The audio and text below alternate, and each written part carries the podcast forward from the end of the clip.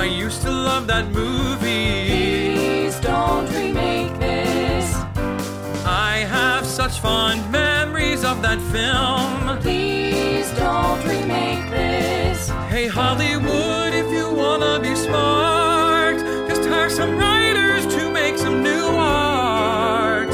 And after our heart to heart, go make a new start.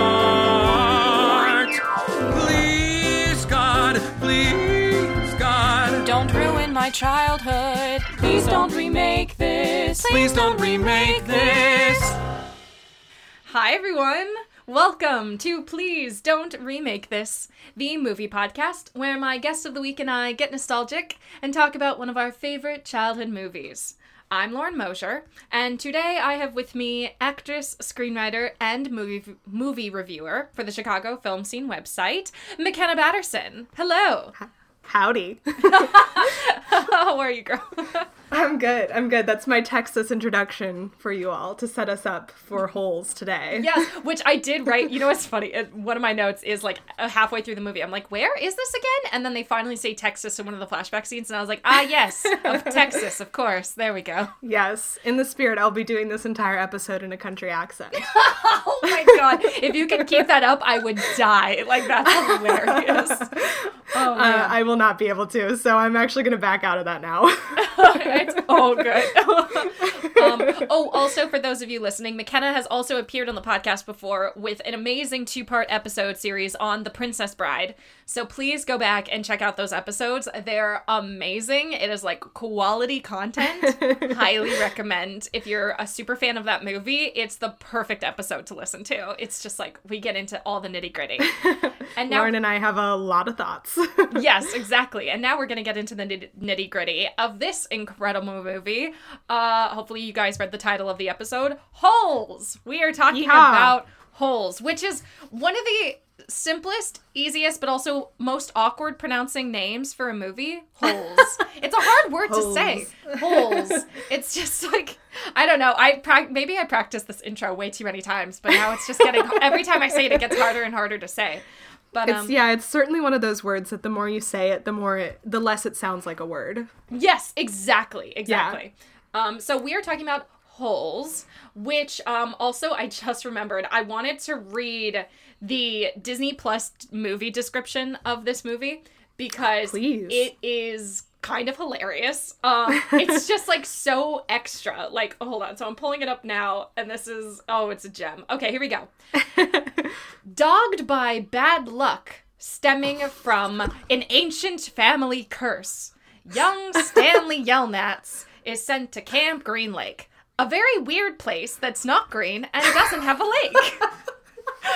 Once there, he's thrown headlong into the adventure of his life when he and his colorful campmates, Squid, Armpit, Zigzag, Magnet, X Ray, and Zero, must dig a hole a day to keep the warden at bay.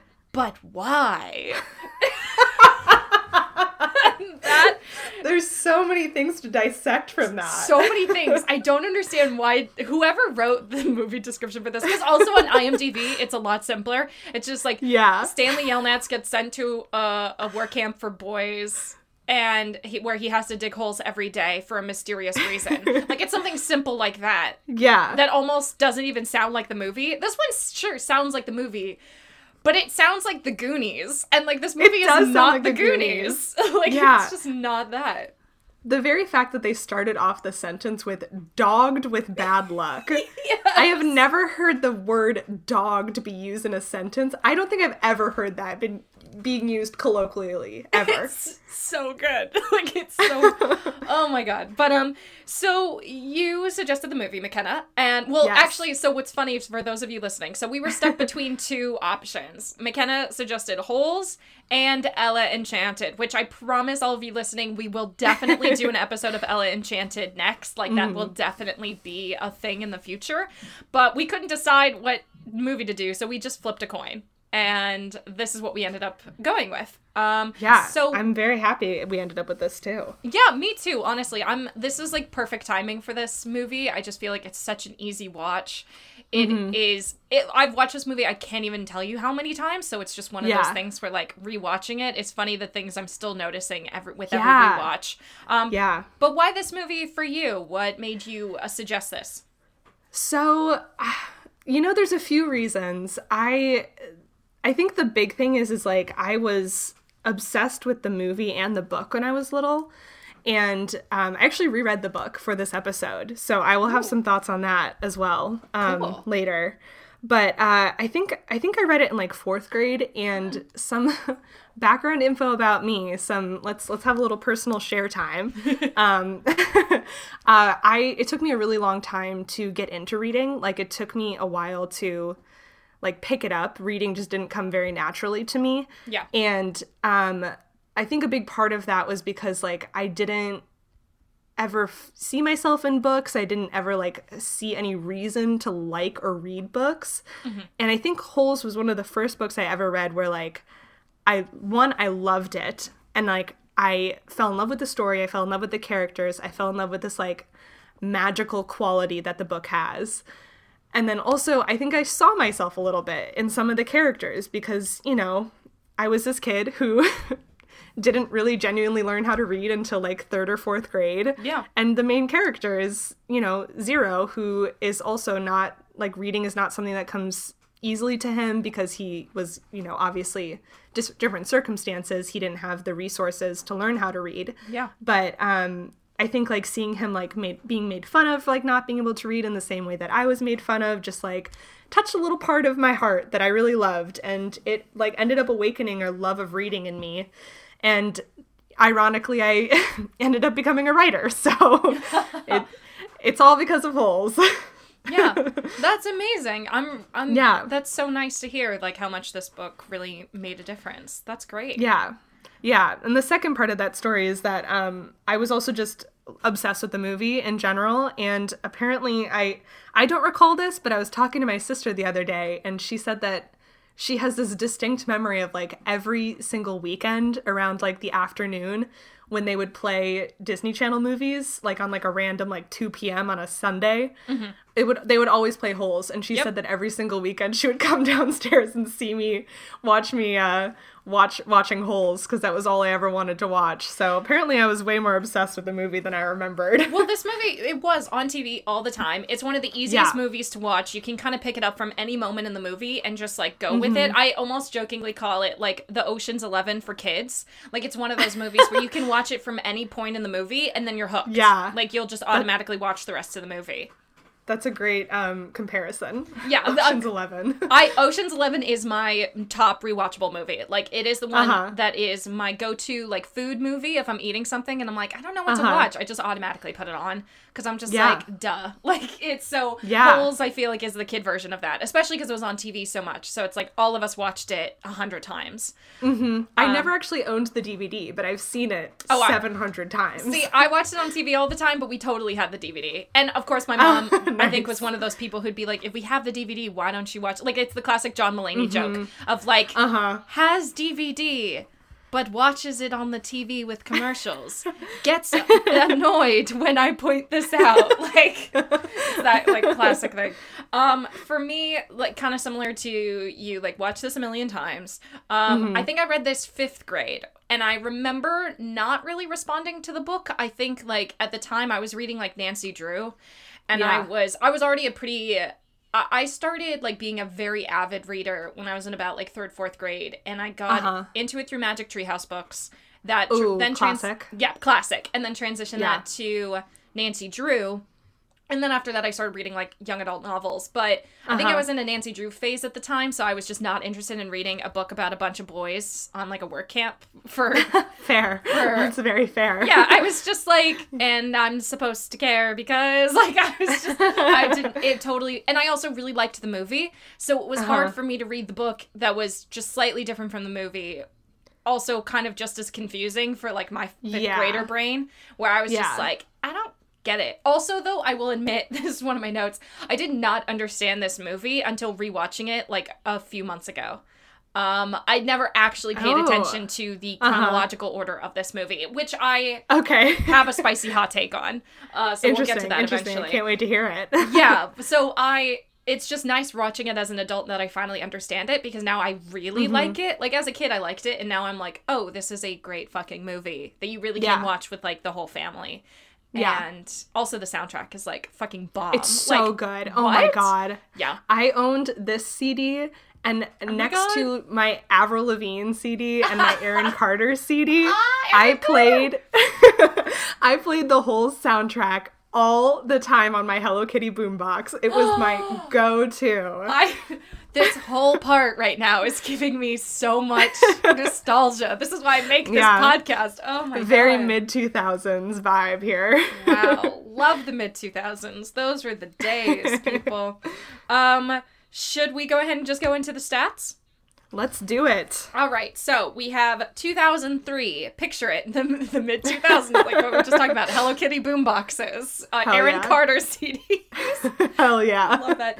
Um, rated PG, which is totally appropriate, makes sense. Mm-hmm. Um, uh, what else? Um, directed by Andrew Davis, who directed The Fugitive, which just for me is like total fangirling because The Fugitive is Yeah. fucking genius and amazing. I can't believe he went from holes to the fugitive. Like, what a right? jump. I know, right? I'm just like, wow. Like, but then, but this is what he's so good at, like the suspense of it, you know? And that's like, and the satisfying endings too, because like both of Mm-hmm. These movies have like great, amazing, satisfying endings that are just like, Yes. yes, so like amazing. Yeah. Um, and I love that this is written by the writer of the book, Louis um, Mm-hmm. Satcher, Sacker. I think it's Satcher. I think it's Satcher too. Okay, great. I tried looking up like interviews and nobody was pronouncing his name. it was just him talking, and I was like, "No, please help me." um, and then the cast. Okay, I'm just gonna go through the cast. It's super long, so I'm just gonna like Yeah. breeze through it. So we have Sigourney Weaver, Jon Voight, Tim Blake Nelson, Shia LaBeouf, Khleo Thomas, Jake M. Smith, Byron Cotton, Brendan Jefferson, uh, Miguel Castro, Mac, Mac, Mac, Max Kasch, Siobhan Fallon Hogan, Henry Winkler, Nathan Davis, Patricia Arquette, Dule Hill, and Eartha Kitt. Woo! Yay. Huge ensemble of a movie. I like. N- it was crazy. Like I was as I'm writing this, I'm like, Lauren, should you really be like cutting these people out? But I was like, but all of them are like so actively in the movie. I was like, I can't just remove any of these actors. Um, Yeah. and I also want to give a special shout out to the guy who made the score, Joel uh, McNeely, Joel McNeely, because this score is amazing too and also iconic. Mm-hmm. Yeah. Like so Deserves a shout out. Yes. Um, so sh- shout out to you. Um, and then we're gonna we'll go ahead and talk about this right now for those of you listening. So hopefully most of you know that um, there are many allegations right now against Shia LaBeouf from um, FKA Twigs, who is suing him right now for an abusive relationship that and his abuse that she sustained during their relationship. Um, I'm going to include an article in the show notes for those of you who maybe aren't aware, who should be aware of this. So, for the purpose of this episode, we're going to be trying to focus as much on the movie and the characters and not discussing him because he doesn't really need any more attention as it is, you know? Nope. So we're just gonna, you know, just like include the article, read the article if you're not already aware, and just like listen to survivors of abuse. Cool. Yeah. Um we believe survivors in this house. Yes, exactly. Yes, we do. So let's just move straight into the superlatives. So Sure. we start off with best dynamic duo, which I wrote down a few options. One that for me, Me is like well. the clear winner, but then like a couple of just like standard options. So Yeah. we have the most obvious one I think in the movie, which is Stanley and Zero and their companionship. I mean, literally the whole the crux of the movie rests on their relationship, Yeah. rests on Also- their serendipity. watching their friendship grow like from the the first scene that like zero is introduced to stanley to like the end scene is really lovely too it's just a very lovely natural relationship that i think i don't know it's it's it's a nice it's nice to see It's so honest. Like I feel like most movies Mm-hmm. just push it so far so quickly. And this Yeah. one is I think a genuine uh uh display of male affection. yeah it's a very gentle relationship which is what i like the most about it Yeah, and it's I like it's I feel like this sorry. No, no, no. You're fine. You're fine.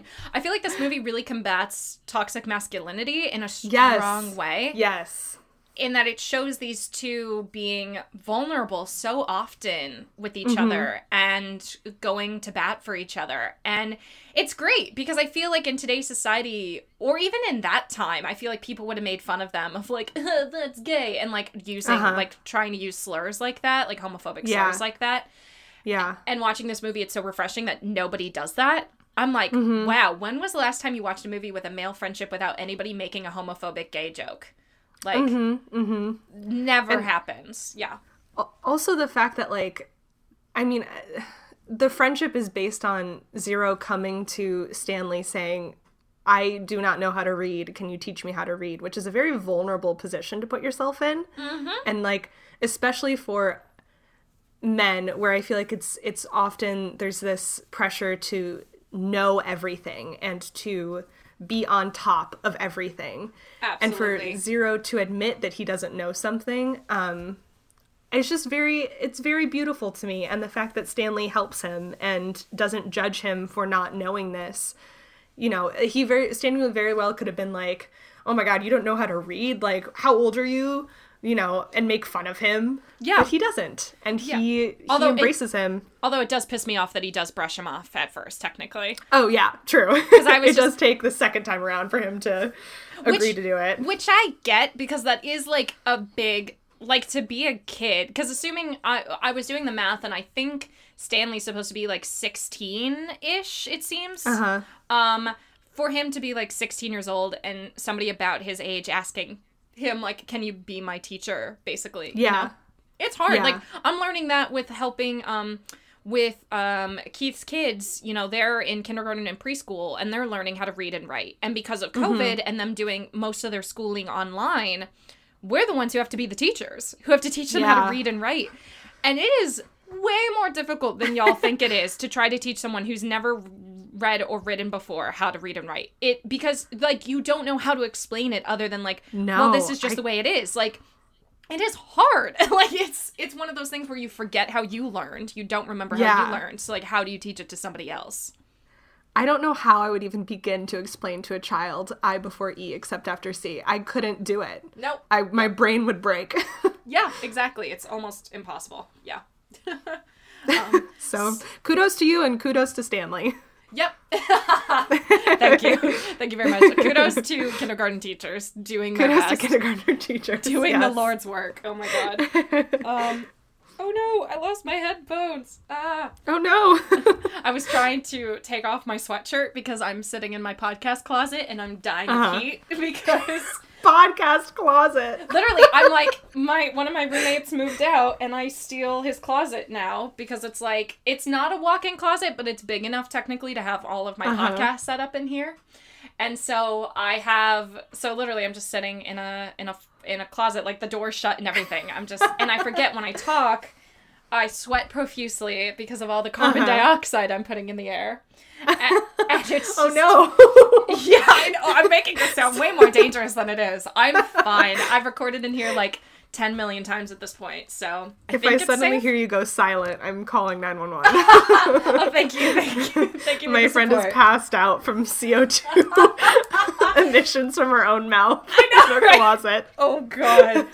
Oh my god, that would be humiliating. Wow, what a way to go.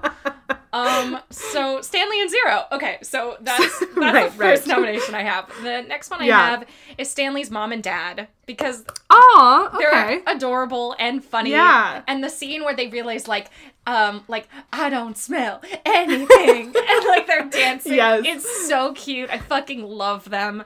So Mm-hmm. they're like an honorable mention. And then for me the clear winner is Kate Barlow and Sam. Because yes, that, that was my winner as well. yeah, relationship goals. I mean, like Uh-huh. epic. Like they are like the love story to end all love stories. Like Yes. almost rivaling Princess Bride. Like I just love I- them.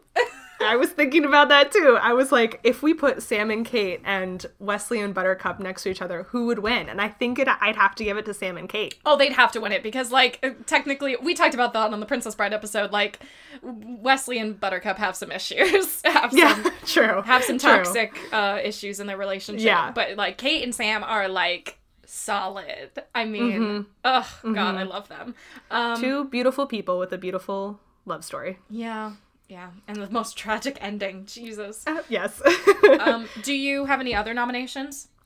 Um, the other pair that I that you didn't say is uh, Mr. Sir and Mom. That's Yes. That's that's another duo that I had written down because they're the way those two actors comedically play off each other is a masterclass in comedy. They are Yeah. so funny and like when they like banter and like bicker with each other, I I have a, no doubt that it was like probably improvised because it's just it's so natural. It's so funny. It's like so indicative of their of their relationship. It's just Specifically, the It's "Get Me a. Wrench" scene when he's like, yes, that's me a exactly what. I'm thinking of. Yes. He's like, "Don't go throwing anything at me." yeah. Love it. Yeah, and it's funny because those roles could totally not be comedic at all. Like they didn't need Yeah. to go that route. Every like they're automatically the villains of the movie, so like they didn't Mm-hmm. have to be that funny. And then they manage it somehow to be Mm-hmm. these like almost like these classic like Dis- they kind of remind me. Oh my god, you know who they remind me of is the um uh, the henchman in 101 Dalmatians. Oh, I you know I haven't seen that movie in years, so I don't remember those characters. But I trust you. That's kind of like secretly become one of my new favorite movies. I'm kind of obsessed with it because it's actually genius. Um, Uh-huh. but it, they they kind of have that like they're villains, but also hysterical because they're so stupid. It's like very Yeah. Stooge, like very Three Stooges kind of thing. You know, this is this is gonna be a little bit embarrassing on my end. No, you know what? I'm owning it. Actually, I'm not embarrassed at all. The two people that I immediately thought of when um, I was thinking of like comedic villain duos is from uh, the Princess and the Pauper, the Barbie Barbie's Princess and the Pauper. Yes, Um, Preminger's little like henchmen, his two henchmen that like are just are just uh, chaos incarnate. I love this reference so Yeah. much. That's who I immediately thought of. For those of you who follow the PDRT Instagram page, I already posted about Barbie movies because I have a sick obsession with them because Oh, oh, Lauren. Awesome. Oh, Lauren, me too. we we are gonna do an episode on all of them. Like it's just gonna be amazing. We're gonna have to do like um we're gonna have to do one of those like category things of like pin Uh-huh. like you know like one against the other and see who who wins. Oh, that will be so much fun. I'm gonna have to do that. That is I oh, I love have them. so many thoughts on. I've deep dived into the Barbie universe fandom theories and timelines. So I am. I've been preparing my entire life for this. Yes. Oh my god. Yay. Okay. Cool. Woo. Right. Well, speaking of comedy, should we move into Class Clown? Yes. Sweet. So now we have Class Clown, where I have uh, some interesting nominations that may not come to mind. Um, Okay. so All right. my first one, which is kind of my top person, Uh huh. that I every time I wrote her name, I wrote it in all caps. Eartha Kitt as Yes. Madame. Oh wow. She's in this movie for like approximately one minute total. Uh huh. And she steals the fucking movie. Like, are Yeah. you kidding me? Yeah. Every line she says, I'm laughing. Her hit, her maniacal laughter. Uh, of the ah, ah, ah, like it's incredible. I One of my favorite her. parts is when she's like angrily blowing on her pipe. Yes. and like just like puffing out the the pipe smoke with this like angry face. yeah, It's just it's classic Eartha Kitt physical comedy. classic. So, Eartha Kitt for me is number one. Then I have Mm-hmm. the lawyer that the Yelnats hire. Okay. I just love the way she enters the the, Yeah. the scene, and she's just like, "I'm gonna take like I'm gonna be a fucking lawyer. I'm gonna take up all the space." I just love her. Like I love how commanding she is, and I find her fucking hilarious. The way she like mocks the warden and is like, "Excuse me." Yes, exactly. like she's so great, and I love when she's like, um, "But I think he does. You you got a pen?" And she's like, "You got paper?" Like she's just so sassy. I love her, and she Yeah. makes me laugh. And then the last thing is a scene, the the "You'll do as I say" scene between the three Yes, of them. I wrote that down also. Prime comedy, like, Uh huh. n- and they're not even like trying to be funny. They're just like that's just how it goes. Like it's just, Yeah. Um, and the three of them combined is perfect. Yeah, that bit is so well executed. so well executed. It's one of the few moments in the movie where I feel like it's adult comedy that kids can also understand. Like kids can watch that scene and like get it, you know. Yeah. Um, yeah. but you didn't say anything either. like so good. so those are my nominations. How about you? I love it. Um I my my number one nomination was Mr. Sir again. I had so many laugh like I genuinely laughed out loud while rewatching the movie and it was like mostly his scenes that I was laughing out loud at. Like there's this one scene where he he uh, like was shooting one of the yellow spotted lizards. um, Oh, yeah. Yeah, yeah, yeah. That was like behind Stanley, and like it cuts to him later, like The- the walking crab with his walk? gun up, Yeah. like crab walking. and I laughed out loud. I thought it was so funny, and like it's just like it's like the physical comedy of that, plus the fact that they put this man in like truly the best costume ever, with like the slicked back hair and like the pompadour and like his weird sideburns, plus like the outfit he's wearing. It's, just- iconic. It's so it's iconic. iconic. It it you know exactly who that man is the second you see him step on screen. And it makes me so sad too, because like Jon Voight, I've like actively chosen to dislike because he's a Trump supporter. So like anytime, No! anytime he's good in a movie, I'm just like, God damn it! This is why we we say like separate the art from the artist because like Yeah. this is so good, but then he's a dick.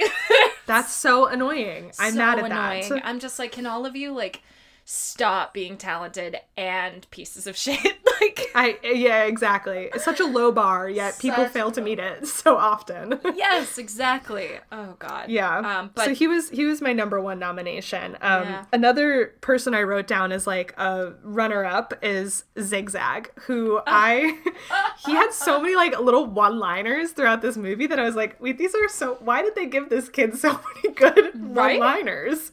His role is so random. Like he just comes It's out so of random. nowhere. And Yeah. yeah, it's weird. Like all of them are just so weird. Like they're so specific. It's hilarious. Yeah. Zigzag's actor gives me big Bo Burnham vibes, and I'm not gonna lie, Yes. I don't hate it. No, I'm that not is mad at it. So accurate. Oh my god, Mm-hmm. that's so accurate. Yeah, the moment when he's like, uh, they just found the Kate Barlow's lipstick tube and it says Oh. KB on it, and they're like, what does KB, KB stand for? And he goes, that's Keith Barringer. And they say, who's that? And he's a, he was in my math class. Like, so, what? So good. It's, It's just so like- good. It's so good. It's so good. And I would never expected to write down Zigzag as like one of the funny characters because he's some random side character. But dang, he, he stole the show in certain scenes. Yeah, I get that. Anybody else or those who are your top two? Those are my top two. Um, although I did want to say, in regards to the lawyer character, who I also loved, um, a little fun fact that I found out is uh, Louis Satcher based that character off of his wife. And in the Aw. movie, her name is Carla, which is the name of his wife. Aww. So it's like based that. he he just said, "I love my tough wife. I'm gonna write her into the book as a badass." I he love did that. I love that. Yeah. That reminds me of the line from Have you ever seen The Holiday with Kate Winslet and Cameron Diaz? I haven't. No. It's one of my favorite rom coms. It's arguably one of the best rom coms up there with like When Harry Met Sally and like all those Uh-huh. like heavy hitters. It's great. And there's a line in it where one of the characters, he's an older Hollywood writer from like the golden age of Hollywood. And he said that every Yeah. time he wrote a movie, the lead girl, he always wrote after his wife. He was like, she was my muse Aw. basically. Like she had so much gumption. And she he wrote he says it, he phrases it, he's like, She was the girl I always wrote. And I oh. Have dreamed of that all my life. Like I've always just been like, I want to be somebody's muse. So yeah, this that is really really cute. I did not know he wrote it after Yeah. his wife. I love. Yeah, fucking it's love very that. sweet. Oh, that's great. Um, now moving into the literal worst. So, what's what's funny is I didn't realize how many people I would not like in this movie. So I Uh-huh. literally wrote as a joke, but also kind of true. I just wrote one of the one of the options I wrote was in all caps. So many people. It's like there's so many awful people in this movie. Like so many like quote unquote villains. Um, Unfortunately, yeah. yeah. So I have some obvious ones and then one that's like a personal vendetta for me. That's like a personal okay. bias. So I'm ready. So the most obvious ones, uh, starting with uh, Doc slash mom whatever you want to call him. Mm-hmm. Um, mom. He Yeah. the fucking worst. I mean, like, Mm-hmm. as funny as he is in the movie, man, some of his scenes when he's mocking Zero for like no reason, he just picks Zero to be like the Yeah. kid he's gonna torment, which I don't really understand. I feel like maybe Yeah. Zero used to be like him when he was a kid, and maybe he's just taking Mm-hmm. it out on his like what he considers to be quote unquote his younger self, and it's like Yeah. some weird like um, disassociation or something for him. But Yeah. um, I hate him. Obviously, He's Yeah. the fucking worst. And when he gets smacked in the face with the hammer, it's so satisfying. Mm-hmm. I actually have some theories on why I think Mr. Pendanski is so cruel to Zero if you would like to hear them. Yeah. Um. Yes, please enlighten me. So, so a, a like huge running theme throughout Holes is the punishment of poverty and how people who are poor are going to be disproportionately punished both like in the criminal justice system as well as socially. Mm-hmm. And I think Zero Zero is the only kid at Camp Green Lake who is poor and also homeless. Hmm. Like we see that Stanley deals with poverty. We see that like I think Squid is his name. I think he he talks a little bit about he like mentions if with my mom would stop drinking and my dad would come home, would come back. Yeah, exactly. He like has a few moments of that, but Zero is the only character that we see poor as well as homeless. And I think I mean there's a lot of abuse of power happening at Camp Green Lake, obviously, but I mm-hmm. think Mr. Pendanski's hatred towards Zero stems a lot from the fact that like one, he's this like small, kind of weak kid who doesn't talk a lot, but also he's homeless. And like I think in Mr. Pendanski's mind, that's like the biggest failure. And he he takes that he takes that out on Zero. And it's cruel and awful, but it's, you know, a reality that a lot of homeless people um do deal with. Yeah. God, and he's just a kid too, so it's like not his fucking fault, you know? Oh Jesus. Yeah. Fuck Yeah. him. Yeah, he's yeah, that's why he's Fuck on Mr. my list. Pendanski. He sucks. Um my other nominations, I have um the girl that Elia tries to marry in the flashback scenes. Oh yeah. Like obviously sh- Myra, something like that. Yeah, Myra, I think. Um, she's a fucking bitch. Like she's horrible. I mean, like, I'm glad that he like gives up on her because, like, wow. Her head's as empty as a flower pot. Yep, clearly. um, then of course the another obvious one, Trout Walker, who kills Sam. Um, Yeah. and burns down the schoolhouse. I mean, like, or you Yeah. like. like literally like KKK like full like let's just go the Uh-huh. distance. Like he is a monster. Um also, his ugly little gold tooth is yes disgusting. disgusting. And the way that he corners her in the schoolhouse too, it's just like, mm-mm, mm-mm, no, Uh-huh, no, no, no, no. Yeah, he's awful. Also, oh, he's like, my daddy owns the lake or something like that. And I'm like, you sound so fucking stupid. Like you, you fucking loser. That's become like my Mm-hmm. Yeah. new word that I like using against people that are just awful. I there's something we need to bring loser back. Loser is a great word to describe Yeah. these people. Like they're fucking Screw- losers. Screw giving someone the finger. I just want to start doing the L on the forehead again anytime I see someone who I don't like. Just be like, oh, like you're gonna flip me off? Well, I'm gonna give you a big L to show you how much disrespect I have for you. It's Yes. reached middle grader level. Yes, it's what they deserve. It they deserve It is what they deserve. minimum.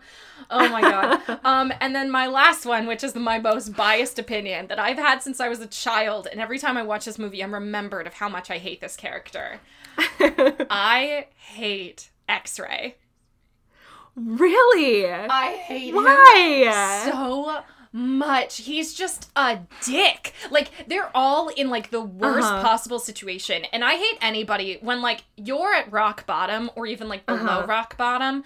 I despise anybody who chooses to be the bully in that situation. Who chooses to be like I'm going to be the most aggressive obnoxious person in this room to like Mm-hmm. quote unquote win or like get ahead. Like every single moment he's in the movie, I'm just like boo. Like I just I Yeah. hate him so much. He's Okay, such an here's- asshole. Here's the thing though, is because I feel for X Ray a little bit because I think everything that he does to like assert his dominance and like be a dick is survival. It's it's a survival method. It's like what I mean, if we're comparing this to like I mean, because when you think about it, Camp Green Lake is reminiscent of a prison. Yes. It's Yeah, yeah, it's yeah. juvenile detention. I mean, I literally like- joke as one of my notes that this is the kids' version of Shawshank. It's Yeah. like, Yeah. Yeah. It's it's a it's a prison. It's like it's, you know, not very subtle in some of its approaches that like this is reminiscent of you know, the prison industrial complex and like other other uh you know things that are associated with prisons and mm-hmm. like I I think X-Ray being the leader and like asserting himself as the leader is him he's been there the longest. He's he's the kid that's been there the, for the longest amount of time and I think him establishing himself as a leader is just him trying to survive this like really grueling prison like life that he's found himself into because he knows in his head if he's on top then no one's to fuck with him. but it's like nobody. Uh, they're just like all. I just hate how they like all gang up on each other all the time. I'm just like, y'all, like nobody else is gonna help you. Like, just like, but this is maybe me being just like too optimistic. I'm just like, just like support each other, guys. Like everybody in the world is against you except each other. So like, why Yeah. would you guys make it worse for each other? Like every scene where they're still fighting over the line to get water. I'm just like, Uh-huh. what the fuck, you guys? Like this is why Yeah. you're here. Grow the fuck up. Like get your shit together. It's interesting because in the book, which I'm kind of sad that they didn't include this in the movie, is um every single time the water truck comes, there's a designated order that they all stand in. Yes, exactly. In the line. So like it's X-ray's always first, and then I think armpit is second, and I know zero is always last, and Yeah. like everybody else kind of muddles and falls in the middle. Um, somewhere, Which but is- I I wish they had established that a little bit more in the movie because I think it shows how like you know if if this were an actual prison, there is like a ranking order. Yeah, that's the most realistic depiction of how that would go down. So I hate every time Mm-hmm. that I see that like they still fight over the line. I'm just like, no, you wouldn't. Like you would have figured it all out by now. The only Yeah, benefit of the doubt I'll give X-Ray is without him insisting that he has to get anything that's found, um, Mm-hmm. We wouldn't have the rest of the movie. Because Yeah. if he didn't insist that and Stanley had given it over, they would have found the trunk and Stanley would have had no chance of getting it. yeah. So like So I- dare I say, X-ray is the hero of the movie? Is what I'm was what you're saying. he's the catalyst, not hero is too strong a word. Um, I just love his little glasses, Which are so thick. They're I so thick. I like every time I watch this movie, I'm just like, he is legally blind. Like what? yeah. Um, but that's my list. How about you? Okay. I mean, I I think uh, you said two my top two, which is um, Trout Walker and uh, who was the other person you said? Myra? My- oh no no no Trout Uh, Walker and Mom. yes and Mr. Pendanski. Yes, Yeah. exactly. I think those would have to be my top two. My biased one, similar to your bias with X-Ray, is I always get so mad at him every single time I watch the movie, and I know I shouldn't, but I hate Elyon Elyon Yelnats. Oh yeah, he's he's awful. like he's, The fact, like when he leaves Madame Zeroni, what an asshole! Like, I just think about how she was probably sitting there waiting for him and then died waiting for him because he didn't take her up the mountain to help help Yeah. heal her. It makes me so unbelievably mad. it's very like Beauty and the Beast esque. Of like Yeah. totally avoidable, totally deserve the curse. Like yes. Yes. he, he had it coming. Yeah. Yeah. And like it's it's the same thing where it's like, okay, I recognize that like him doing this was the catalyst to, you know, Stanley's whole hero's journey that he goes on, but at the same time I want to punch him in his stupid face. Yep. Yes. Yeah. I agree. Um, should we move on to most likely to succeed? Let's let's do it. Okay, so for those of you listening, we have now said adieu to the where are they now category because I just feel uncomfy talking about people's careers as if that's their only contribution to society. So we're moving straight to most likely to succeed. So for this, I wrote I wrote the most infamous award goes to Shia LaBeouf.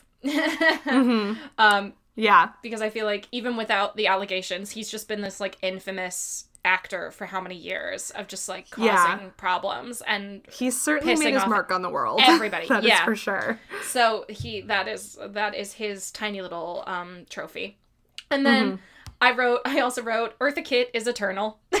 like literally, Agreed. just like Agreed. She's just well obvious. Like it's Eartha Kitt. She she will live on forever. Um, Yeah. And then the top one though that I wrote, like the most realistic option, is Sigourney Weaver. Yeah, I would agree with that. Yeah. Um, she, I, I, when I was doing research, I found out they're making an Avatar two, three, four, and five right now. Like all of them at the same time, or Yes, they're making them. They're making them all right now. They're all in pre-production at the moment. better and lie. they were it was it was on Sigourney, Sigourney Weaver's IMDb page. That's how I found out about it. But That's so extra. I mean, good good for her, I guess. She has work until 2028. That sounds awful though. Like what kind of can you imagine having to do four movies for one friend? Like eventually you're gonna hate it. like Yeah. can you imagine that press tour like ten years from now? It's gonna be so awkward. Like oh my god. Um do should we move into most iconic? Um, I want to name a few people for most likely to succeed. Oh, please, actually, go ahead. I wrote down Sigourney Weaver, but I also absolutely love Dule Hill, and I love the work he has done. Yep. recently. Like his work on Psych was so good, and he has consistently been booking since then. And they did like a Psych movie that he was a part of, and he was, I think he was a part of like West Wing at one point. Well he was West Wing. He was he was the assistant to the president. He was Oh, his like I've um, never seen West Wing. don't, don't wow. tell anybody. it's on the podcast now. Oh my no. oh my god yeah he is he's the assistant to the president and he that's what got him this movie was because like Okay. west wing made him a star um and he's you have to you have to watch west wing honestly there's so many great things about west wing but watch it for Uh-huh. him because besides the fact you'll have the biggest screen crush on him because he's Uh-huh. so cute and just like Yeah. so good um it's just great to see him like in everything he does he's awesome i got to see him on stage uh, 2019 in la um playing nat king Oh. cole And Oh my god. awesome like so awesome and then he's also really Yeah. nice i got to meet him after the show and he's very Oh sweet my god. Super grounded. I would fall in love instantly. oh yeah yeah a ser- that was exactly me he's just like Yeah. very sweet very humble and just very kind and yeah Dule we are Dule Hill stands here yes, always and forever. Yeah. He's also a really good tapper. He's like a, That's he's why like he did it, yeah. Amazing tapper. That's why he did the show. He had like his own tap solo in it as Nat King Cole, Oh. and it was oh. ooh. I bet there's video of it. You have to look it up. There, there's got to be something. That... find that bootleg somewhere if it's the last thing I do. Did you have any other nominations? Um, I was also gonna say Tim Blake Nelson, who played Mr. Pendanski, Oh, really? as like a runner-up. I I don't think he gets most likely to succeed, but I just some of the stuff that he's been in, like recently. I'll be honest. I don't think I've seen him in anything other than this movie. Really, have you seen Scooby Doo 2: Monsters Unleashed? Wait, he's in that Yes. as who? Um, he plays one of the villains. I don't remember the name of it. It's like the oh oh hold on, I'm gonna find this. I'm looking it up right now because I had no idea. Oh wait, Jack Jacobo.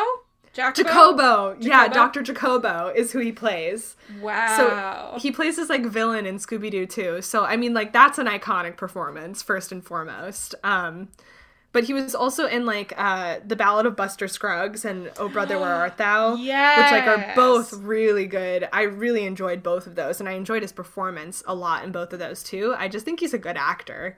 Um, so he gets like a shout out. oh, and he was just in Watchmen too. Yeah, he's been working Yeah, a I- lot. I haven't seen Watchmen, but I mean, good for him. Yeah, I'm looking at his stats right now. He's been in a lot of projects. Like he's still very consistently working. Good for him, man. Yeah. Yeah, he was in Unbreakable Kimmy Schmidt as Kimmy's dad and was very Oh my funny God. in that. Wow, that that sounds hilarious. Oh my god. yeah. Wow, good for Yeah, him. so I just wanted to give him a little shout out because I think he does good work. Yeah, fuck yeah. Awesome. Um all right, let's move into most iconic. Um do you want to go first and read off your list or should I go? Sure, I will go first. Sweet. Um, I am going to elaborate on something that you said earlier because I wrote down Madame Zeroni as most iconic um, for literally all the reasons that you said earlier because she it's exactly what you said like she is on screen for like less than 5 minutes but she makes such an impact with her performance Yep.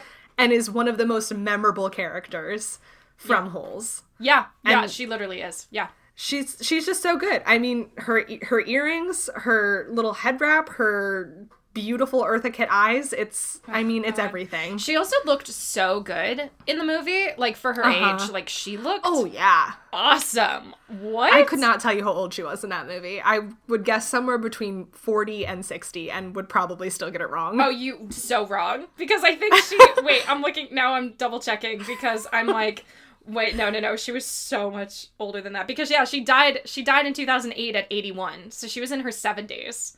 Oh my god. Yeah, she was. I was very incorrect there, huh? she was 76, and she, but she looks Hmm. like 60.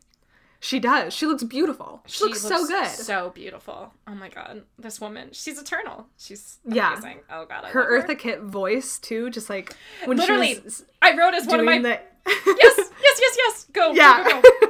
when she's like singing the if only song and she's just like if only if only the little bird cries Oh my god, I love her. Like, uh, I literally, I have it as one of my best quotes. I have um Mm-hmm. her um, "You and your family will be cursed for always and eternity." That's like literally how she says it, and it's Yes. incredible. Like, it's so. it's perfection Oh, she's and and what's sad is like all I hear is Yzma because I'm just Uh-huh. like that is the voice that is the Yeah. voice of our generation is Eartha Yeah. Kitt as these two roles as Yzma and Madame Zeroni. She just stole Yeah. our childhood. It's incredible. she really did she really did um yeah so she's my number one most iconic Yes. Uh, the second thing we talked about also, which was the soundtrack, because it's truly just bop after bop on that soundtrack, and no song will ever compare to the song Dig It. yeah. It's the best song in the world. It's fucking hilarious. Oh my god.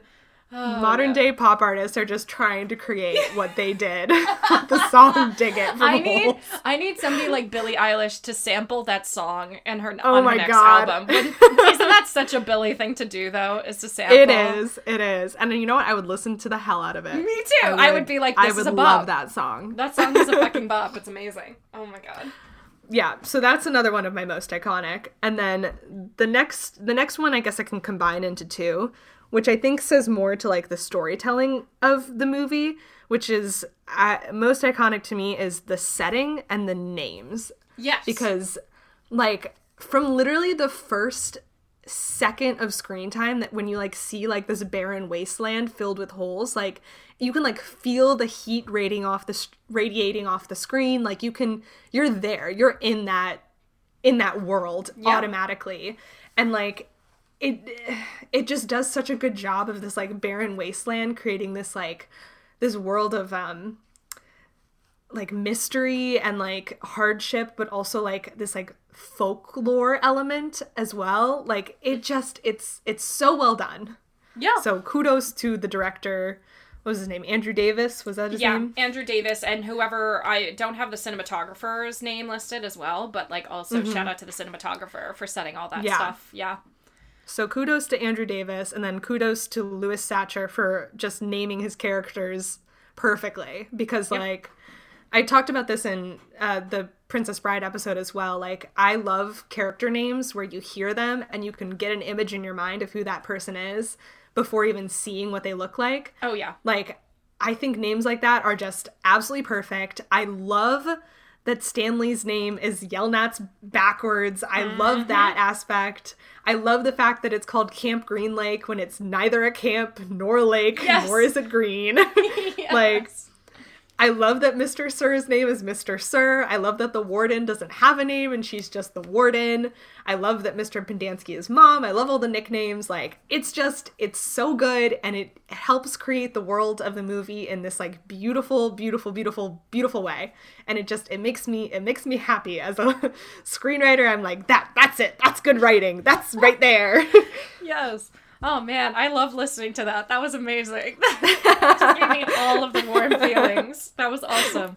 Um, uh, half of my list is exactly what you've already said, so I'll just be repeating. Awesome. I'll just be reiterating what you said.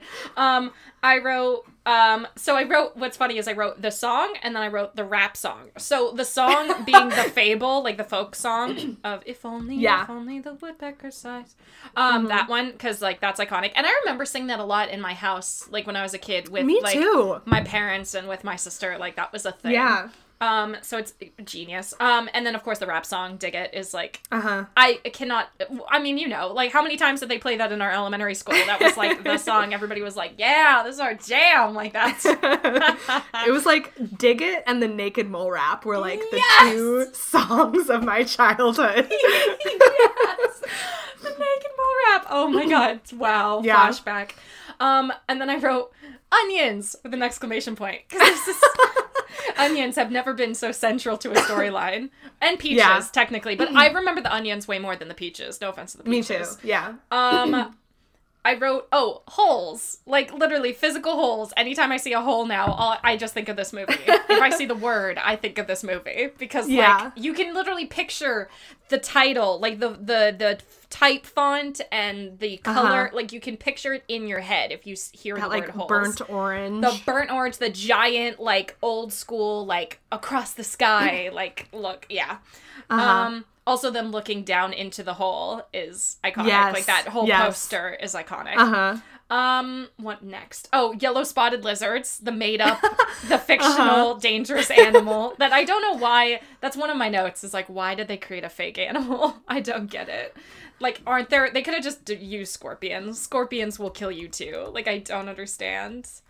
I think yellow spotted lizards do exist. But then why would they paint like?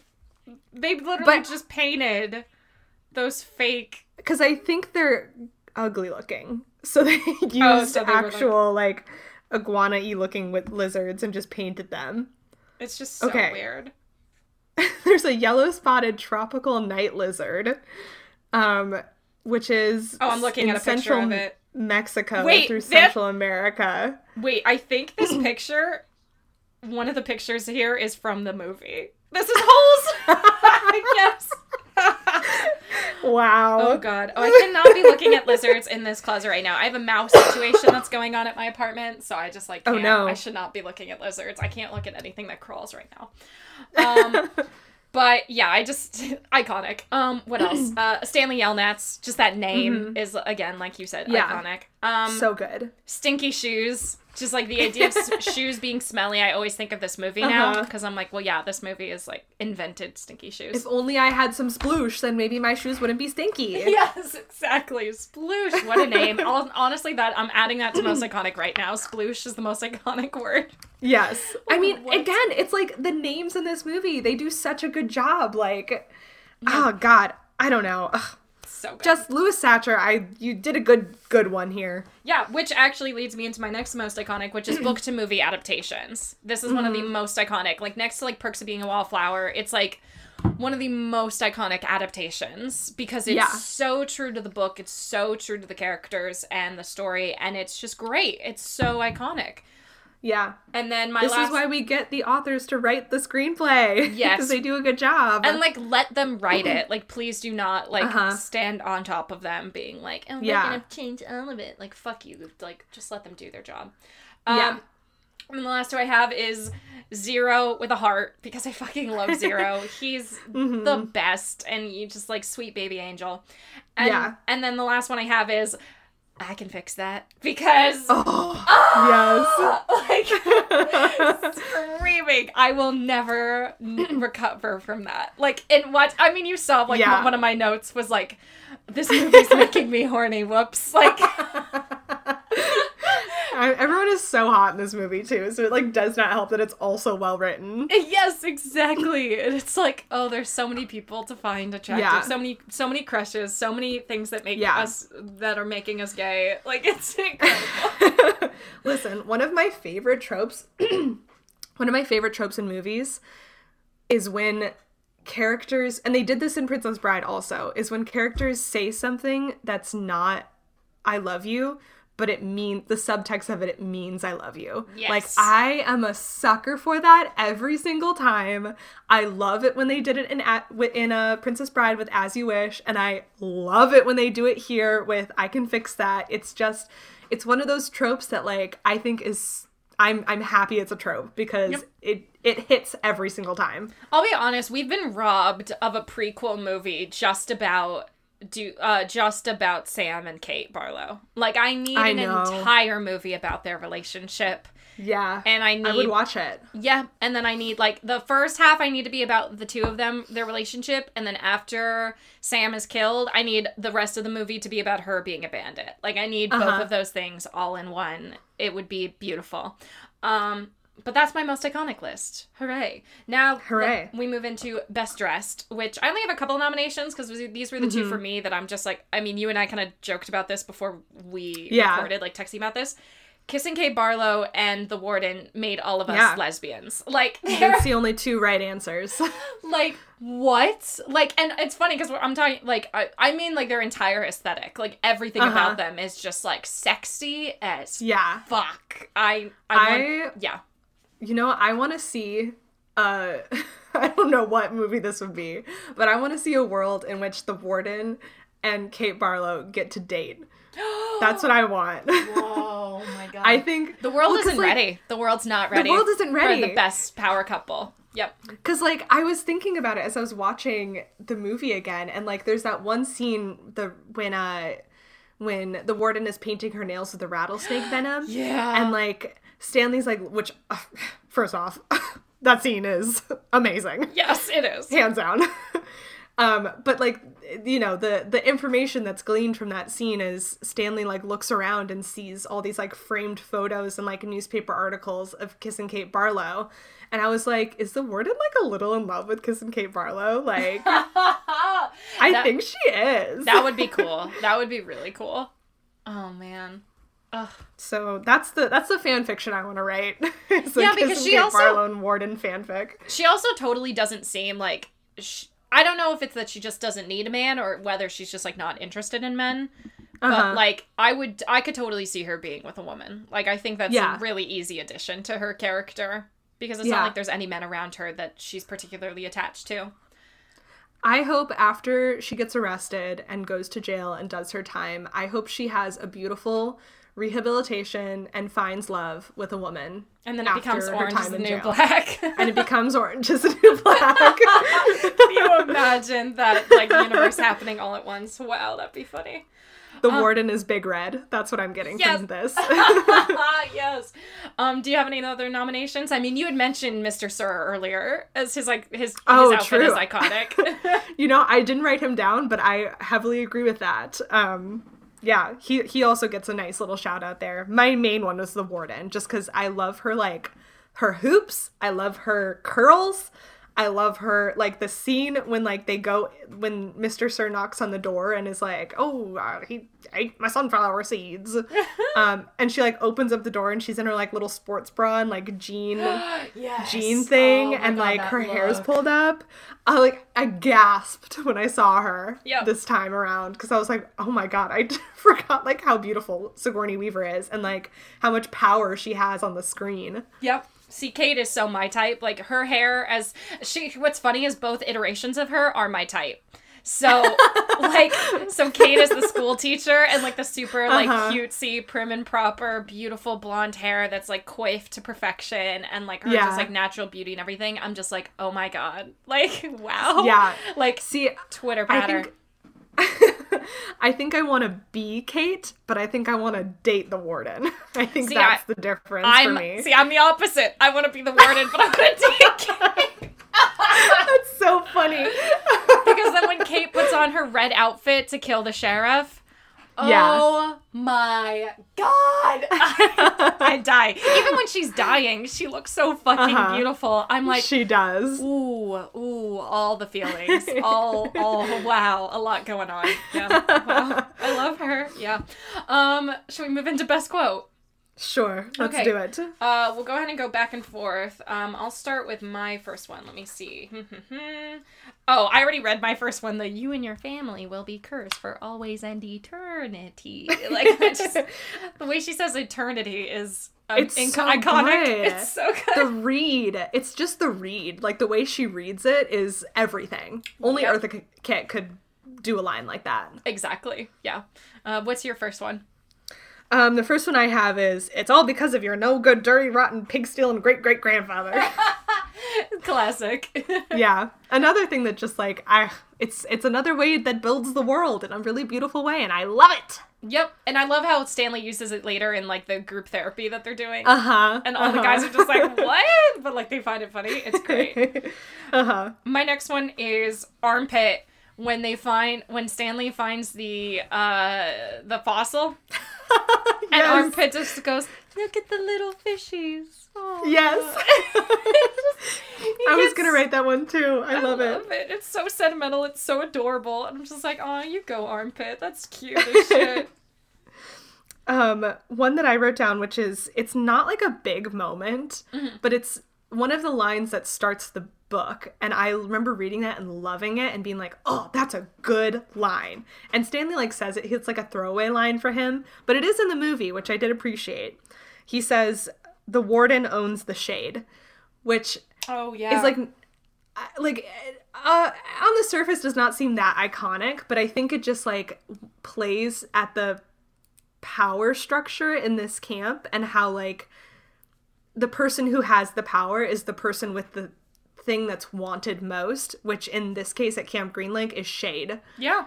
and like i think that's just like a brilliant way to like to immediately set up like who this person is who the warden is and like the kind of um, power she holds in this uh, in this community. It's just it's oh two chef kisses. So good. Yeah, absolutely. Um, my next one is Henry Winkler, iconic, where when they've discovered that peaches and onions stops the smell, and they've invented sploosh. uh-huh And I never noticed how funny this line is because it's just kind of like mixed in there with all of them talking over each other. But he goes, "I told you I was on the brink of no stink."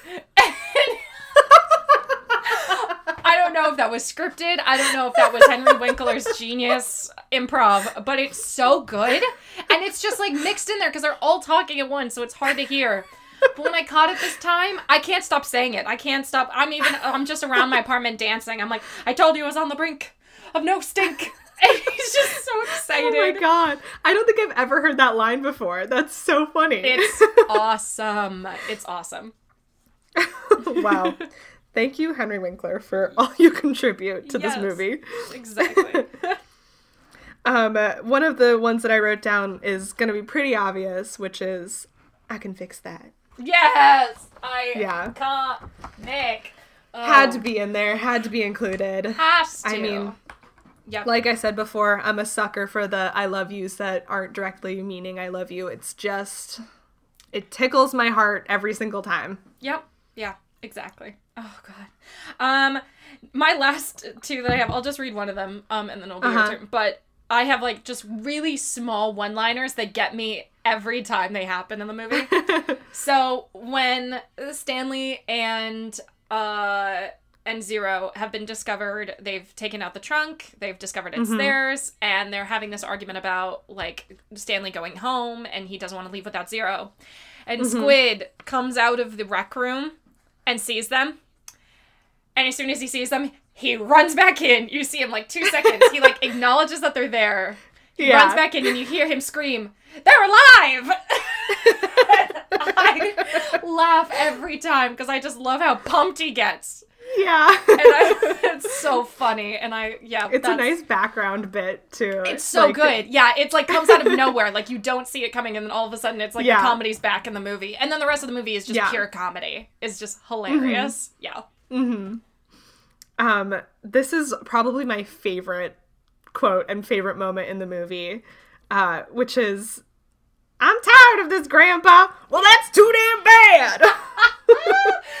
I wanted to write that one down too. it's so good. Oh my god. I quote that one all the time. I did that all the time with my old coworkers. it's my favorite. I'm tired of this, Grandpa. Well, that's too damn bad.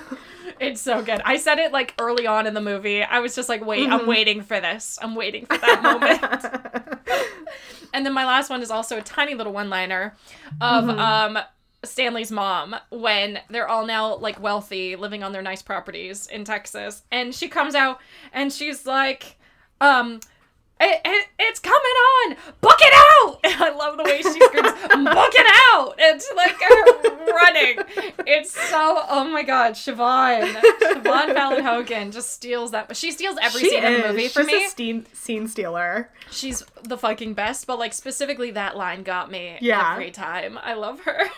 This is off topic, but there's this one scene with her in it that like I had not seen. I, I didn't realize how funny it was until I rewatched it this time.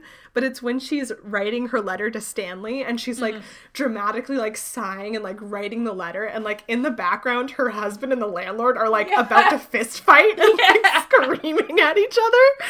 But she's like she's like giving me like when will my husband return from war energy and like this like languid like writing broodingly writing this letter to her son. It's so funny and it's like just so out of pocket. I wouldn't expect it, but it's again, she's still in that scene forever and always. She is. It's so good. That moment is hilarious. And she's like, Yeah. I feel bad for the woman, for the little old lady who lived in the shoe because it must have smelled real bad. And her voiceover is like perfect. It's just Yeah. so like, oh. Icon behavior. Yep. yes. Oh God, I love her. Um, what's your next one? Um my my next one is this is a this is another like offhand one that I have not ever heard until this time like watching the movie. Um I think it's when the warden is like looking over the when they think they found the lipstick and they're like digging all those holes to try and find the treasure near Yeah. where the lipstick was supposed to be found. She just under her breath says, "I am surrounded by cow turds." I wrote that one down too. so good. I had never noticed it before. Her lines, like every line she has, I'd also written down as one of the options of, "Can you hear the empty spaces?" Like, Uh-huh. oh my god, she Yeah. is incredible. I want to be her when I grow up. Me she's too, yeah. awesome. Even though she's the villain, I'm like, she's the villain, but like, you kind of want to be her. Like, she's Mm-hmm. just too cool for school. she's the villain, but you know what? I gotta respect her because she's a confident lady, and we need more of those. Yeah, seriously. Oh man.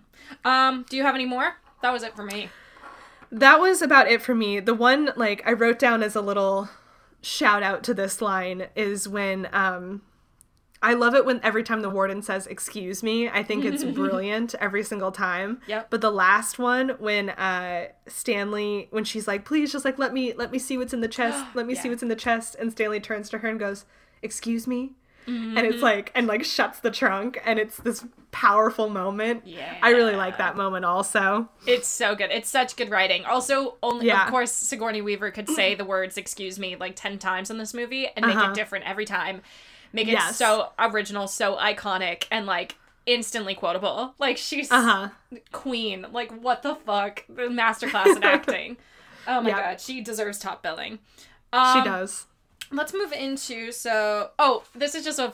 This category doesn't super apply to this movie, but best song obviously should go to the rap song to to Obviously, dig it. yes. But an honorable mention the the folk song because duh. Yes. But now we move into the last superlative of best all around, which Mm-hmm. I have a few nominations and then like my winner.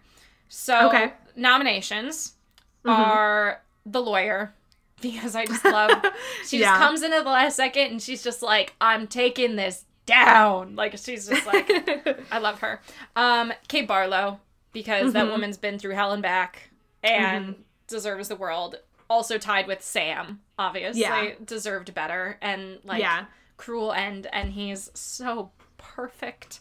Um Madame Zeroni because that woman also deserved better. There's a lot of people in this Mm-hmm. Uh-huh. movie who deserved better who Yep. don't really Yep. get it and I feel bad for them. But she's iconic and of course like Eartha Kitt steals the movie for like a whole minute. And then Uh huh. my clear winner for me because and I wrote it all in all caps every time I wrote his name but zero because Yes. you Yes. want him like the second he's introduced in the movie you're just like who is that kid Uh huh. because like all the other ones like kind of stand out like they're pretty typical but you're like what is this child doing here like what could he have possibly have done to get him sent here Mm-hmm. and of course like all he does is steal a pair of shoes from a payless and he gets sent to a kid's like work camp like Yeah. and it's probably just because of the color of his skin and being homeless and it's Yeah. like the the ridiculously harsh punishment for something that he didn't deserve is insane Yeah. and so watching his journey throughout the movie and finally finding his mom and having money and like being prosperous and like, oh, it's so good, and you just want Mm-hmm. It makes me so happy. happy to see him succeed and be happy at the end. Yeah, It fills my heart with warmth. the scene with his mom makes me cry every time.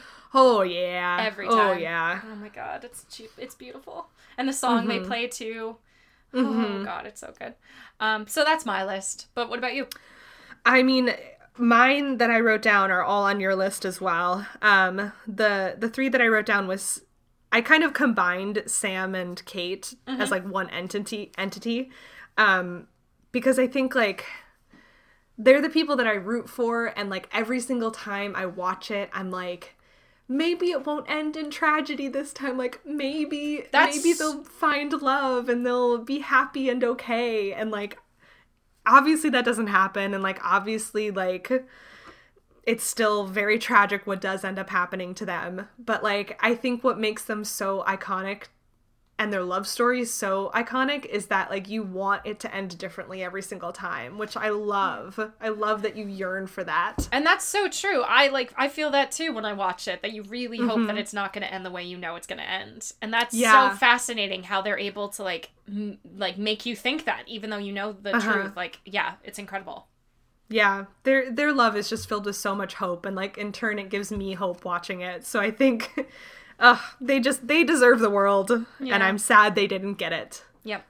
But you know what? I like to think that after Kate Barlow died, she entered a Titanic like heaven where she saw she was reunited with Sam in her schoolhouse a la Titanic.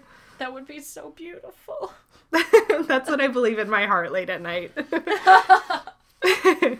um, so those were like my main my main choice, and I also wrote down zero as well because I think again like you just want him you just want to see him do well. Like you want to see him it's this kid who's had so much taken from him and so much happened to him and like seeing him recover and like find a catharsis at the end of the movie in turn gives gives me a little bit of catharsis and makes me feel happy so And can I you imagine? that. And you can you imagine the guilt he must feel knowing that it's because of him that Stanley's there? Like he knows Yeah. Stanley is like a truly innocent kid, and it's because Uh-huh. of him that he's there. Like I Mm-hmm. wouldn't be able to handle the guilt like that. Like what do you what do you even do? Yeah. You know? God, it's horrible. yeah Um, what else? Um, oh, so now we should move on to the curveball. Um, pacha. Ooh, sound effects. I. I need to come up with. I'm I'm starting to slowly add theme songs to the show, Uh-huh. um, and so I need to come up with a good curveball one. Um, Pacha. it's just gonna be that. I feel like I'm just stealing from from Pixar the cars the ka Like I, I'm Oh just- my god. That's that's all I that's all I got. Um, Yeah. curveball. Uh, who was your childhood crush? Oh, I'm gonna have to say it was definitely Sam, I think, was my childhood crush. Dule Hill Yep. was and still is is my adulthood crush. But I think again, current me rewatching this movie fell hard and fast for Sigourney Weaver. Yes. I I was a little if if I ever met her, I would be a little lump of putty in her hands because I'd be like my queen. Can you imagine if she ran a girls' camp? All of the girls would just be like, "I want to be you when I grow up." Like it would just, she would have, she would literally have no issues. Like she would just, Yeah. yeah. Oh my god. yeah. For me, So Sam and the Warden, I gotta say. for me, it's totally Sam, Kate, and Zero. I like specifically as a kid, Zero for sure, Uh huh. and now as an adult, still Zero, which is probably not good. But he's just so great. He's just so sweet, and Yeah. I want the world for him. Um, but yeah, um, Zero, Kate, and Sam. Oh my god. His his actor nowadays, his what's his name? Uh, Khleo Tom- Thomas. Thomas. Yeah, He yeah. is a cutie patootie. He is. I'll share a picture He's of him. very cute. on the Insta for everybody to see because Yeah. wow, like wow. Ble- Yeah. Bless everybody with that image. oh yeah.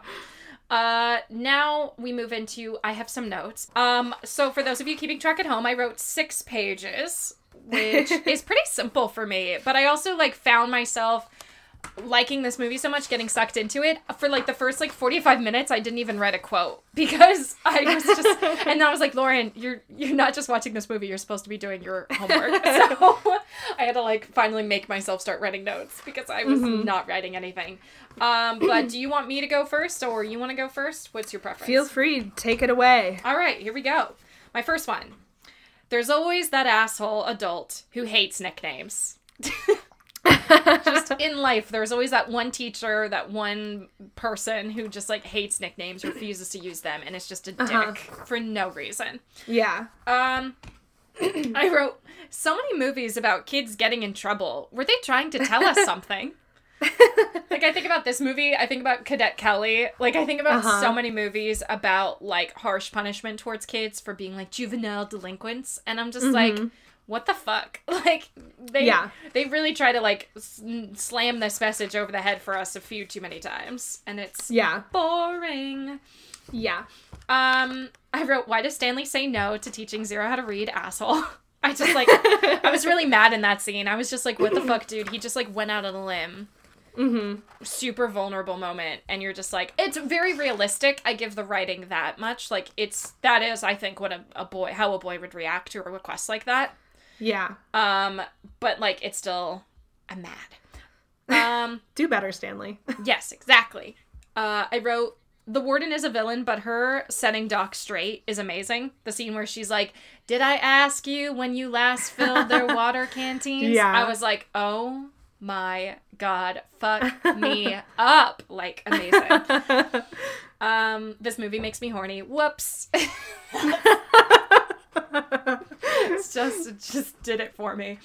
Um, a lot of okay, so this I feel like this is accurate to I think how the guys would react, but just the amount of slave comments that they make is just like wow, like it's just because the movie there are huge racial divides in this movie, and like uh, things like. I almost feel like this movie doesn't lean in enough into Yeah. like women's oppression and uh, and black and brown people's oppression. Like they Uh-huh. they really could go even further. Yeah. And when this I movie have some uh, spicy hot takes on that for later. Oh, good. Okay, cool. Yeah. Um, and when they start making those personal slave comments about that, I was Mm-hmm. just like, whoa. Like, I feel like that's accurate. I feel like that's what guys would do. Like, of course they would say Uh-huh. that, but like, wow, it just comes out of nowhere because the rest of the movie doesn't really talk about race. So all of a sudden, these Yeah. kids are, and I feel like it's just a weird way to talk about race in the movie without talking about the systemic racism of Yeah. the movie. Um, Yeah. So that's I just agree. a note, a thought. Um, I never realized that it's the friend's fault for the whole like zero running away from camp, Stanley running away from camp. Like I never realized it's literally all their fault that that happened. Wait, what do you mean? Like um, so you know, be if it wasn't for the friends.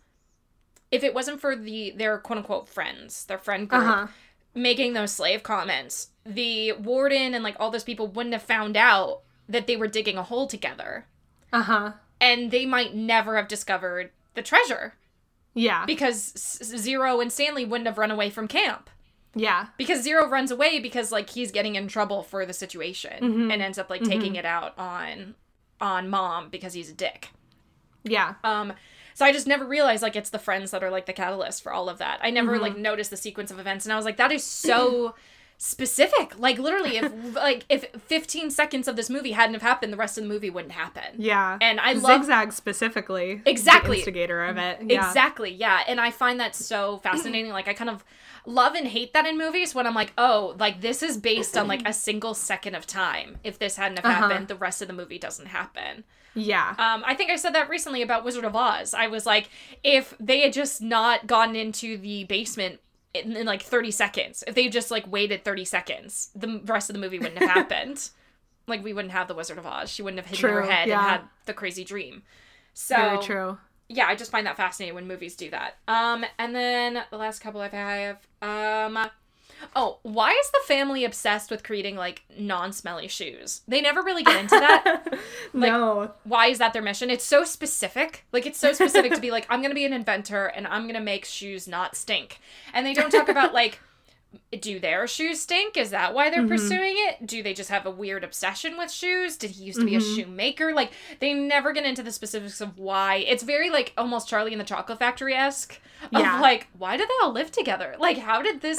Where did the Oompa Loompas come from? Like, they just don't go into the background of like, how is this a thing?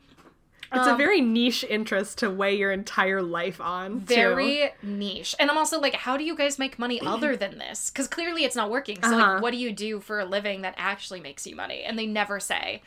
And it's just so weird. Um, Mm-hmm. I cannot believe they show suicide so openly in a kids movie. Yeah. Like, I mean, he survives, but also like, ugh. oh no no no! I mean Kate Barlow. Oh, Kate Barlow. Oh, I thought you were talking about uh, No, uh, barf bag. At I the mean, beginning. bag. it is a very like dramatic opening, which I think sets the Uh-huh. tone really well to show just Yeah. like how despondent these kids are. So Yeah. that that way Stanley sticks out like a sore thumb. I think it like makes sense. But Mm-hmm. no, with Kate Barlow, when she uses this yellow spotted lizard to kill herself, is like, Uh-huh. I mean, it's literally suicide, and it's just like, Yeah. whoa, like that in a kids movie to just like openly. It was. I was shocked. I was like, I can't believe they Yeah. got away with that with a PG rating. I can't believe they were able to do that. I Um, guess I never even thought of it as suicide. Now that I'm thinking of it, like, But it is because it was nowhere near her. but she totally picks it up. Yeah. Yeah. It's not even an accident. Like she actively wants to die, and it's just like okay, um, ha. and it's like right near the end of the movie too. So it's just Uh-huh. like whoa, this just got dark. Um, how the fuck did they get down from the mountain?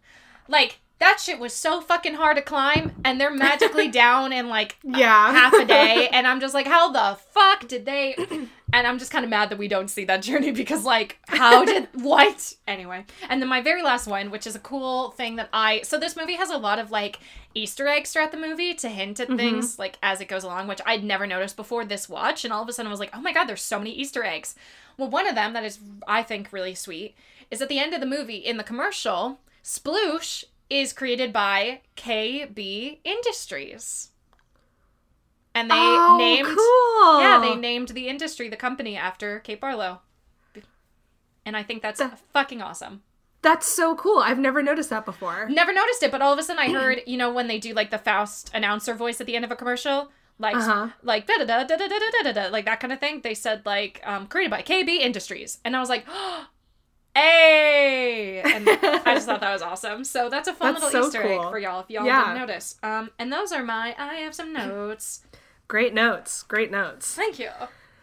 Um, my first note, I talked about this a little bit already because I'm obsessed with the names in this movie, but Yelnats being Stanley backwards, I think is such a good device to establish this idea of tradition and like familial culture right off the bat and like the you know the folklore and the um uh passed down stories that are attached to families with long lineage i think i think it, the the fact that they're all named Stanley, that he- Stanley Yelnats is Stanley Yelnats the fourth that we see in this movie, I think it's just it it sets the tone right away for who this character is and the world that he's grown up in, which I I appreciate a lot.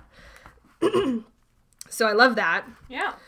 Um, let's see. I also noticed in this watch through, which I've never noticed before. Um, so obviously, Camp Green Lake is a allegory for the prison indu- industrial complex, and I guess I didn't realize how like deep that went until watching it this time through because I noticed that there's a bunch of boys who serve the food um in the at the camp and like it's their job to like they're like working in like the mess hall. And I was thinking about that and I was like okay so like this is not just like using unpaid labor in regards to like the holes and like you know the warden using them using the boys for her own for her own uh, wants and needs by making them dig holes, but also she's like making them work in the food and like she's making them make the food and serve the food. So it's like unpaid labor like all around and it's it's hidden, but it's there, which I didn't notice until this time around. I thought it was just the holes, but it was like it's also that. So I'm like if if they're if the kids are, you know, being forced to serve the food, what else are they being forced to do at this camp to hmm. keep it up and running? Like at hmm. one point there's like they're washing the warden's car. At one point like I think they were mowing her lawn at Yeah. one point also. So it's like just speaks to uh to the exploitation ex- exploitation happening at this camp. Yeah. That's no bueno.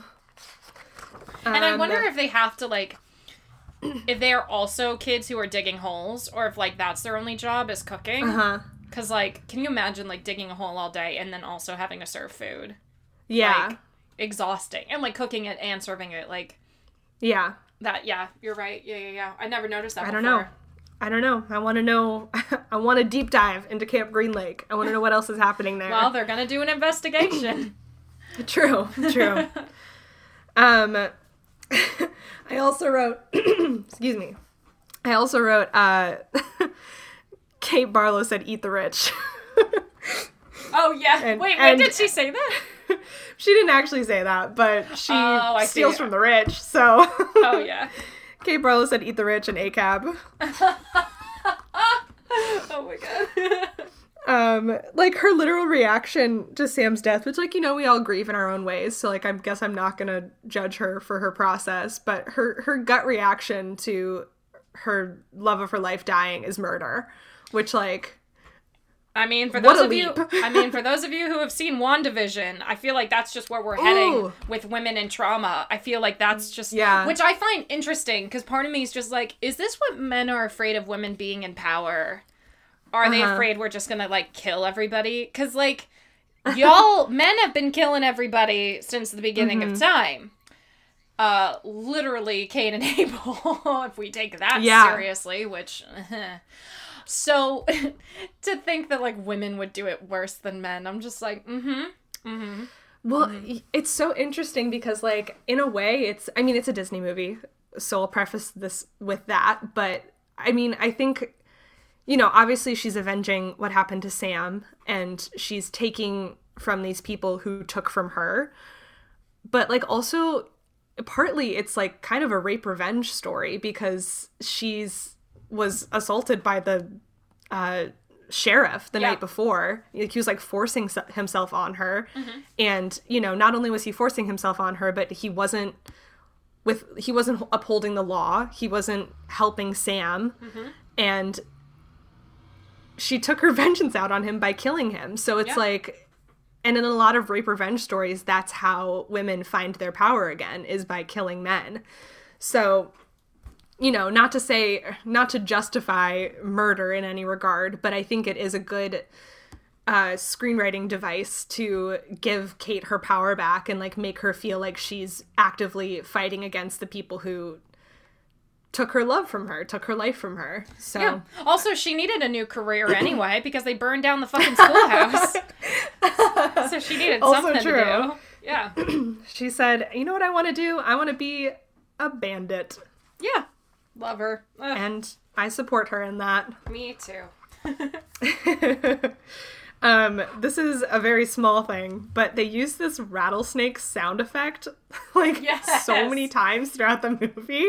And it's never when a rattlesnake is present. It's always like someone says something dramatic and then like they cue the rattlesnake sound effect. That's why I love the score because I'm just like it's it's so Disney, it's so cheesy, but Yeah. like perfect too. Like perfect. It's so cheesy, but I I love it. I love it. It works every single time. yes. Um, I also can't believe that like something that stuck out to me this time was the fact that Stanley did not like Zero introduced himself to him as Hector Zeroni, and it just went over Stanley's head.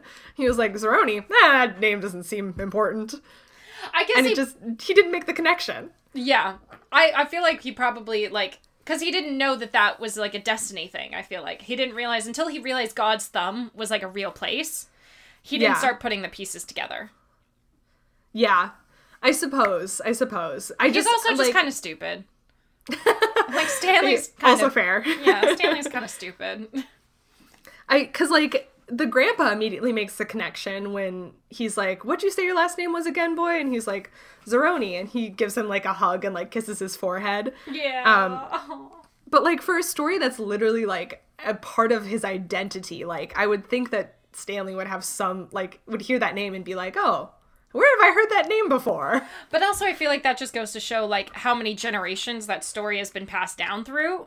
And of Uh-huh. course, by the time it reaches Stanley, who's Stanley Yelnats the fourth, it's like, who gives a shit? Like, he- Yeah. he's like classic uh, high school boy who's just like, uh, what? Like, he just Yeah. oh, Stanley, you, you sweet summer child. yeah. um, another note that I wrote down, which you kind of talked about a little bit, and I want to get into later with some spicy hot takes, is exactly the quote that you pulled out earlier, which is the "Where's your whip, caveman?" Because I agree, I do think it like comes a little bit out of nowhere, and I I don't want to like get into my spicy hot takes just yet, Yeah, yeah, so yeah, I'll, hold I'll hold back a little bit. But I I just did I wanted to point that quote out as well because I think it's I think they could have executed a little bit better in regards to the rest of the movie. Yeah. Um, so note note that, save that for later, trunk it away and for a second. Um, another thing that I really loved, which you talked about how beautiful the score is, which I f- fully agree. I think it's amazing. And like there's this moment where Stanley is carrying Zero up the mountain and like a voiceover of Madame Zeroni starts. Um and there's this like musical motif and you start to hear like if only underneath in the score. And it's so beautiful and it's so like oh it makes my little heart sing. I love it. I love it when they do stuff like that. Yeah. it's very subtle but it's it's lovely. Yeah. um also uh seeing stanley and zero eat the onions on the mountain like i have never wanted to eat a raw onion before but they make it look so appealing and Right? delicious They make it look so delicious. Like I've loved onions my entire life, and that Uh-huh. scene just gets me every time. Yeah, it like I'm like, where's a raw onion? I just want to take a big chomp out of it now because they made it look so good. Maybe that'll be a new TikTok challenge of like Oh, people God. trying to eat. I bet that's already happened. Somebody's got Yeah, to have done sure. a Holes challenge. That would be really funny though. We- We'll start it. Oh, this yeah. will be this will be our mark on the world. Oh shit! Now, Make children eat raw onions. yeah. Oh my god. Yeah. Um, yeah, but I it, it looked so delicious, and I you know if I was to eat a raw onion, I only want it to be Sam's onions, Sam's sweet onions from the top of God's thumb. That's all I want. yeah. Yeah. Um, I also think it's really just another testament to how well written this screenplay and book is. Is uh, the fact that Madame Zeroni cursed the Yelnats family and Kate cursed the Walker family in the same way, and like I yeah yeah yeah yeah. I love that. I think it's so good. Like it's all about it's it comes full circle because it's like she doesn't, you know, obviously she's not like a fortune teller in the same way that Madame Zeroni is, but she says to to Trout Walker, she says your family's to dig and dig for years to come and for hundreds of years to come and you're never to find anything. And like she doesn't say it like I'm cursing you, but it, it gives off the vibe of a curse, which I think just interesting that the movie played with curses like that. I, I love it.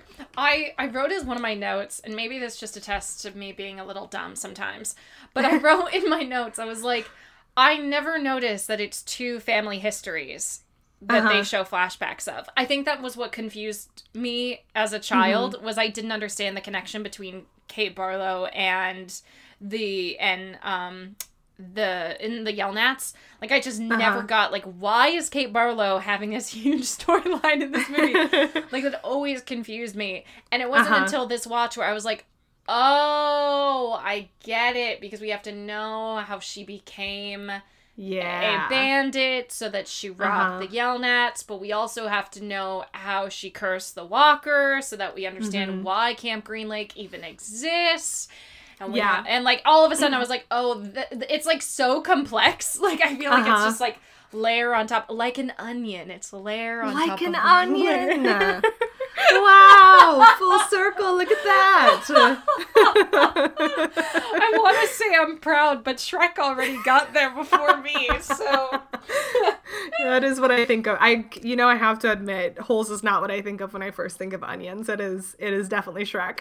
see, I think of this because I just watching them eat those onions looks so satisfying and it looks so tasty, and it's just like True. ugh, um, True. literally saves their lives. But Yeah. um, yeah, Yeah. I never. It wasn't until this watch that I realized it was two different family histories and understanding Yeah. why they need both of them. And that, but that's so true. I never noticed like the curse aspect of it is so true. Mm-hmm. Yeah, I didn't notice it until this go around. I just think it's, ugh. You know like what I this said, movie? Louis Sachar. a random thought I had while watching this movie Mm-hmm. is do you think that Henry Winkler and his father do you think that they came across the Zeronis in their lives and didn't take the opportunity to or do you think it was always resting on Stanley the uh, on like the main Stanley of the movie to have to do that because I thought about that in the movie. I was like, wait, Yeah. have they had other opportunities to break the curse and the Yeah. elder Stanley Yelnats didn't notice it and so like Yeah. they still have the curse or was it always going to be up to Stanley Yelnats the fourth to fix this?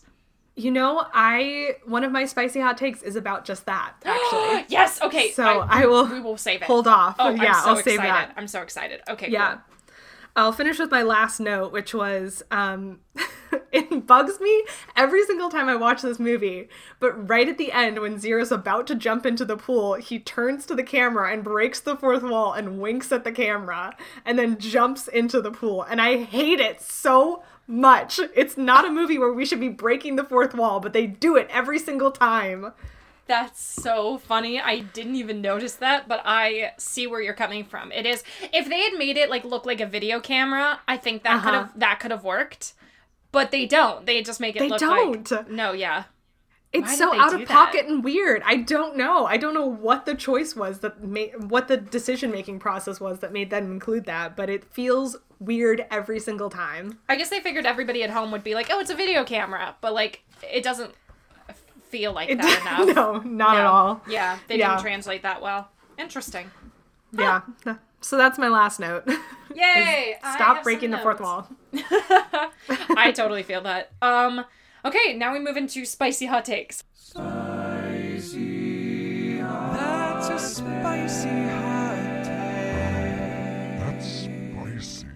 which I'm so excited because we've Mm-hmm. been hinting at it so much. So we'll go back and forth. Do you want to start Okay. us off, or do you want me to?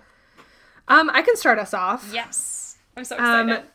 So going back to that uh, comment about the like where's your whip Stanley comment. yes. So I I wish that race played more of a role in this story. I think mm-hmm. they kind of pussied out of including it in the in the story, which I'm disappointed by a little bit because I think if we're going to talk about the prison industrial con- complex, if we're going to talk about prisons in general, it would be remiss to remiss of us to mention that people of color are disproportionately affected by it. Yeah. and especially black men are disproportionately affected by it. And i'm like a little frustrated with the movie that they didn't include that. Like i think even even just like showing the way that stanley is treated compared to like armpit or x-ray i think would would do something more for the for the screenplay because I was watching this really, really amazing um, YouTube video, which I recommend everybody watch. It's called Holes in the Prison Industrial Complex by Yara Zaid. Oh, you'll have to send me that link, so I'll include it in the show notes because Um, I will. this sounds yeah. great. It's amazing. And one thing that she says in that analysis is that racism is boiled down to large acts of violence because we see the only instance of it that we see is Sam being killed for being a black man kissing a white woman. Mm-hmm. And that's obviously horrific and tragic and an extreme act of racism and violence, but it's the only instance of racism we see. And I think that's kind of downplaying the everyday racism that most people of color experience, Yeah. especially the racism that people of color experience in prisons. So I think they had an opportunity and I don't think they used it, and I'm a little frustrated by that. I think it's even weird that they kill Sam for kissing a white woman, But like when he's in town selling his goods, everybody acts like he's a normal person. Yeah, And everybody I'm loves like, him. yeah, and I'm like, that's not accurate, especially No. in Texas. Are you kidding No. me? Like, what? Um, and I, it comes out of left field. All of a sudden, the movie's Mm-hmm. like, yeah, that's the reason we'll like remove his character and put her on this Mm-hmm. on this journey. But it's like, yeah, it's it's it's not Yeah. very fleshed out in a, yeah, not Yeah, not I- great. I think like because I was thinking about that also. I was like, why do they like why are they acting like racism doesn't exist in 1905? why are we pretending like this is okay? yeah, Um, and I think what I was thinking about is like, I think it- Sam's character could be a good example of tokenism in in African American communities and how like maybe his character was considered like quote unquote one of the good ones, which is like you know a very Yeah. toxic form of thinking that some people who are racist but don't think they're racist have. yep, Um, so I was thinking like maybe that's what it was what they were going towards is like because he's the only African American man in this community, like maybe he's been accepted because people are like, oh yeah, like he's black, but he's not like the other African American people out there. Yeah. You know, because it's 1905 and we have to assume that they're probably racist Mm-hmm. because it would be silly for us not to assume that. Yeah, exactly. Yeah, yeah, I agree with you. One, one of my Yeah. the one of the notes on my very first page of notes is this movie doesn't address blatant racism enough. Yeah. yeah, I so starting spicy hot takes off a little bit on a downer, but that's But it's that was my biggest grudge against this movie. Is Yeah. that I think it's almost perfect except for that that one thing. yeah, uh, yeah. Uh, okay, my first one is kind of simple and kind of biased, but um, so and I feel bad because you were talking about how like the importance of like passing down names and like Uh-huh. the history, like family history or whatever. But my biased spicy hot take is assholes are named after their fathers.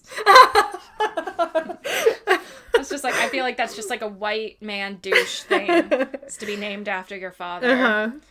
Uh, cause who the fuck ever wants to hear somebody say, I'm so and so the third? Like, as soon as you hear that, you're like, oh, get the fuck away from me. Like, that's maybe that's just my reaction. I don't know, but yeah, I don't, I, lo- I don't like it. I you know what that's fair. I can't comment on this because my roommate is a fourth. oh no. His- Sorry to your His name is passed down. Um, uh, but I can see where you're coming from. I think I the only thing I can say is that if I had a son and my first name was my last name spelled backwards, I would absolutely jump on that opportunity because what a sick name to have. But at least like put it in the middle name. Don't make it like everybody. Yeah. Like I feel like that's just I just think it's tacky. Like it's just so sorry to your roommate. I apologize. Um, no, I can see where you're coming from for sure. It is very much like a. It gives me big like affluent like Connecticut yeah. rich rich man vibes. Yeah, exactly. all, all I think of is the one percent when I hear that, and I just want to Uh huh. barf. I just Yeah. yeah.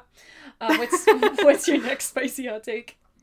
Um, we were talking about this a little bit uh, before the podcast, but I think Stanley's character, despite being the main character, is the least interesting part of this book and movie. Ding ding ding! We have Yeah. a winner. That is Yeah. so true. So For- true. He's surrounded by so many interesting characters, and he is like a little block of unseasoned bread in the middle of these like amazing, like colorful, beautifully written characters. And then there's Stanley. Yep, exactly. It's a good thing that like so many things happen to him because it's not like he Mm-hmm. makes anything happen. Like True. uh my spicy hot take is this movie is edited very confusingly. Like it's the the way that they unfold the storyline, I find to be extremely confusing. As a child, I definitely did not understand anything about this movie. like I liked Uh-huh. it because it was an easy watch and it was like kind of exciting enough to like stay tuned in and like not super difficult, but like the editing journey of it of watching like him like it just kept jumping storylines. Yeah. it would go to this timeline then all of a sudden it would be deeper into the timeline then it would jump further into the timeline then it would go back to the original.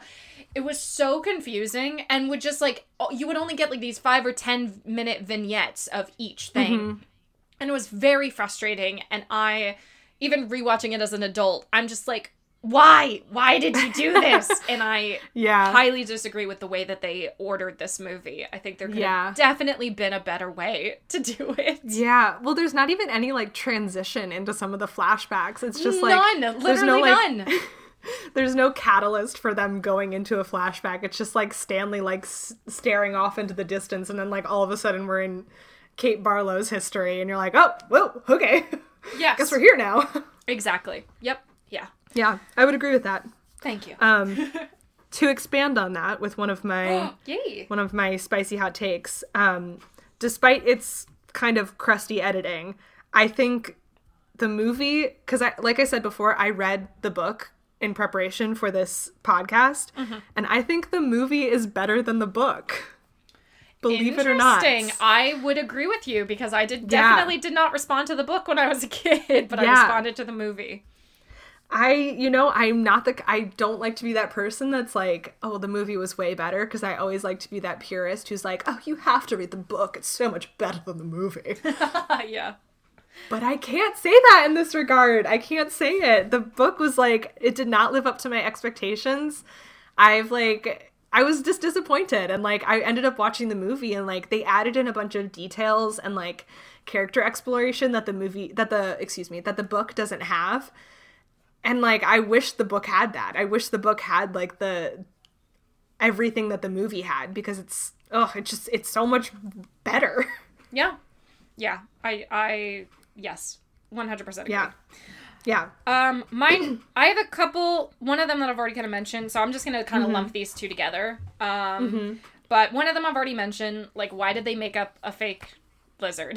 like, I'm just like, Yeah. what? What? Like, they just painted lizards that were not the kind of lizards that were dangerous, and I just find that weird. I'm just like, what? Like, just use scorpions. Just like, like those already are there, and there's like the one little scene where that like is on his bed, and that's like a legit fear. Like that's Yeah. a total possibility. So like weird. Anyway, um, Yeah. and then this, I just really disagree with this. Why do they have a rec room? These guys are juvenile delinquents on like a work camp. It is like the prison industrial complex. Why do they have a rec room? There's no reason that they should have a pool table and bowling and a radio and a TV. Like that is Yeah. what? Like I think like oh sorry, go ahead. I just get mad that it's there. I'm just like Mm-hmm. these kids are like like it was either jail or here. Like there's Mm-hmm. they should not have a rec room. If it had been like a workout room, Mm-hmm. maybe because that's like an actual jail thing. So like I could have seen that making sense. Yeah. But this no. Like they like this cuz then that would give them something to look forward to. And the point Mm-hmm. is they're not supposed to have nothing to look forward to. They're supposed to have nothing. So like the the rec room defeats the purpose of them having any hope. Yeah. I think the book went into this a little bit better because you could get like the physical description of the room. But the way they describe it in the book is that it's like super, super rundown. Like there's a TV in there, but the TV is just static all the time. There's um like a pool table, but it's missing like the the pool cues or it's missing like the balls, one of the two, I can't remember which. So it's like the image of a rec room, but like the amenities of a rec room are not actually there or functional. So it's like the guise of oh like we're giving you time to relax, but there's nothing there to actually relax with. Yeah. And that makes so much Um, more sense. Yeah, which I, I'm I wish they had. They kind of did it in the movie. Like there was like a staticky TV at one point that I remember Zigzag like hitting to like get the picture better. Yeah. And like there's a pool table, but like But the pool table has balls. They all Yeah. have cues, like multiple of them. There was like four cues or something. Yeah. Like a lot of them. They have bowling. They have a radio Mm-hmm. that actually plays good music. Like I was just like, come on. Like even Yeah. like yeah, I felt like they could have leaned into it being yeah more rundown. They should have done that. But instead, it looked like a fun place to hang. I was like, no, that's not. They shouldn't have that. Yep. Hmm. Hmm. Um this is a spicy hot take that I talked about a little bit earlier. So the movie obviously covers like a lot of themes that are, you know, despite it being a children's movie, it you know, it, it addresses some very adult topics, which I do appreciate. Um, so like it talks about the abuse of power. It talks about um, the punishment of poverty. It talks about the prison industrial complex. But one thing that I don't think a lot of people talk about with this movie, which I didn't even realize until I was rewatching it, is that I think it also deals with generational trauma and the way Yes. like you can't heal the pa- like you you don't heal the past actions of your ancestors or you can't heal the past actions of your ancestors until you make reparations for what they did and yes. Yeah. like i think it, what you were saying earlier about like why haven't stanley's dad or his grandpa like done anything to you know like seek out a Zeroni? I think it talks to how like a lot of the times the youth are expected to fix fix the wrongdoings of the past and like fix like parental trauma or fix you know generations of trauma that you might be holding on to that you don't even realize and how it's up to the child to basically do that which is kind of an unfair to put unfair, unfair position to put a child into but it's a lot of the reality for most people. It's like you don't know what you're holding on to until you start to heal it and you start to go through the process of healing it. And i think stanley had to be the one to fix this and like find hector and carry him up the mountain and fix his great great grandfather's wrongdoing. And like the scene where hector is like meeting his mom for again for you know how many years however many years it's been and like finding her again after hiring these private investigators mm-hmm. i noticed that the grandfather was stanley's grandfather was like crying Yeah. and I was like, interesting. Like, one, why would they include Stanley's grandfather in this scene? And, and like, why isn't the rest of his family there? Like, this was obviously a choice for him to be included here. And I think it was supposed to be kind of like a testament to how his grandfather was like realizing like what they did to this family and like they finally fixed it. Wow. Yeah. Yeah. Yeah. Fuck yeah.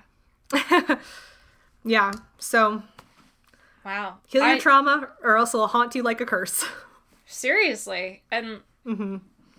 and of course like i find it you know very telling of like the white family needing to make reparations for a black family and like Yeah. how that's exactly what the us should be doing right now mm-hmm. that everybody's like why should my taxes go to ben Yeah. and it's like shut the fuck up we are talking about like mere like we're talking about mere pennies going towards Mm-hmm. people who are still suffering from the trauma of like Mm-hmm. like can we all just address that like slavery one wasn't that long ago two jim Mm-hmm. crow wasn't that long ago 3 uh, the uh, civil rights act wasn't that long ago and four we still don't have full civil rights Yes. like, even Yeah. if we it's supposedly quote unquote law it's not a thing like like tens of new voter suppression bills have all just been initiated in. Yeah, state and that. local governments since January, like of Yeah. just this year. Like over 40 voter suppression Yeah. laws have been it's fucked up.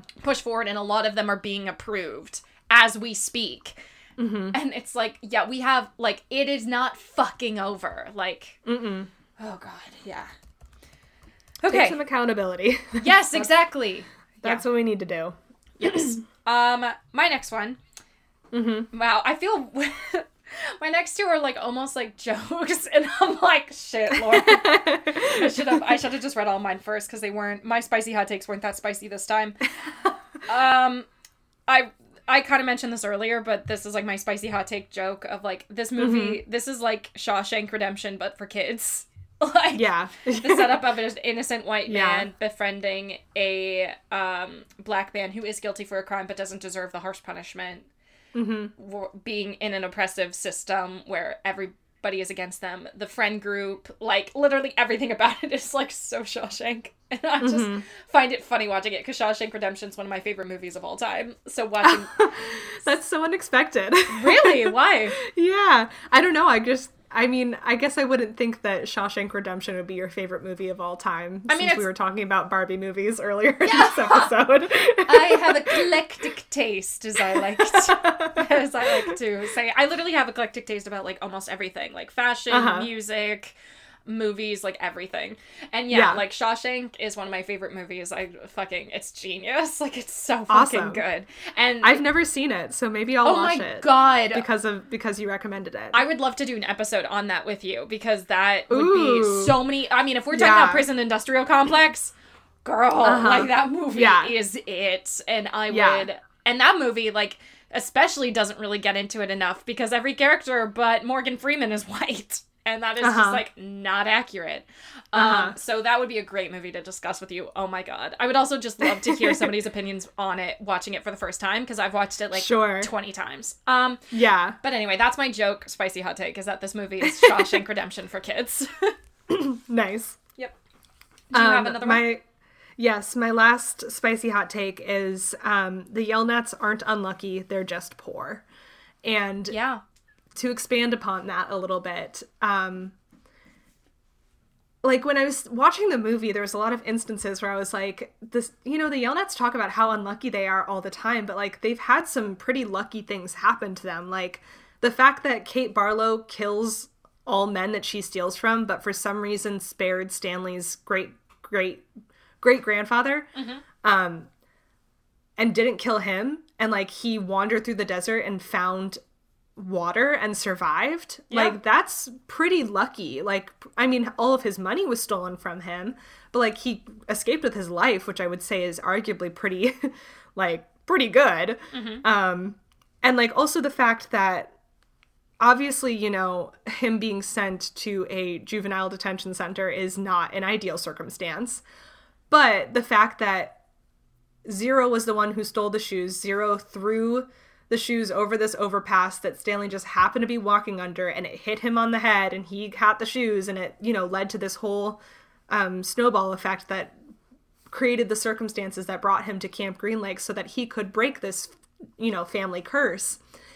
I think that is arguably pretty lucky too. Like that's a lot of things lining up in the world It's with also- fate and destiny. It's also lucky that he doesn't get sent to jail because the judge Yeah. could have totally ignored his request of wanting to go to Camp Green Lake and could have just Yeah. sent him to jail, which also I question. That's one of my also, I have some notes is like, Yeah. he's like 16, just stole a pair of shoes. Like, can he really go to jail for that? What?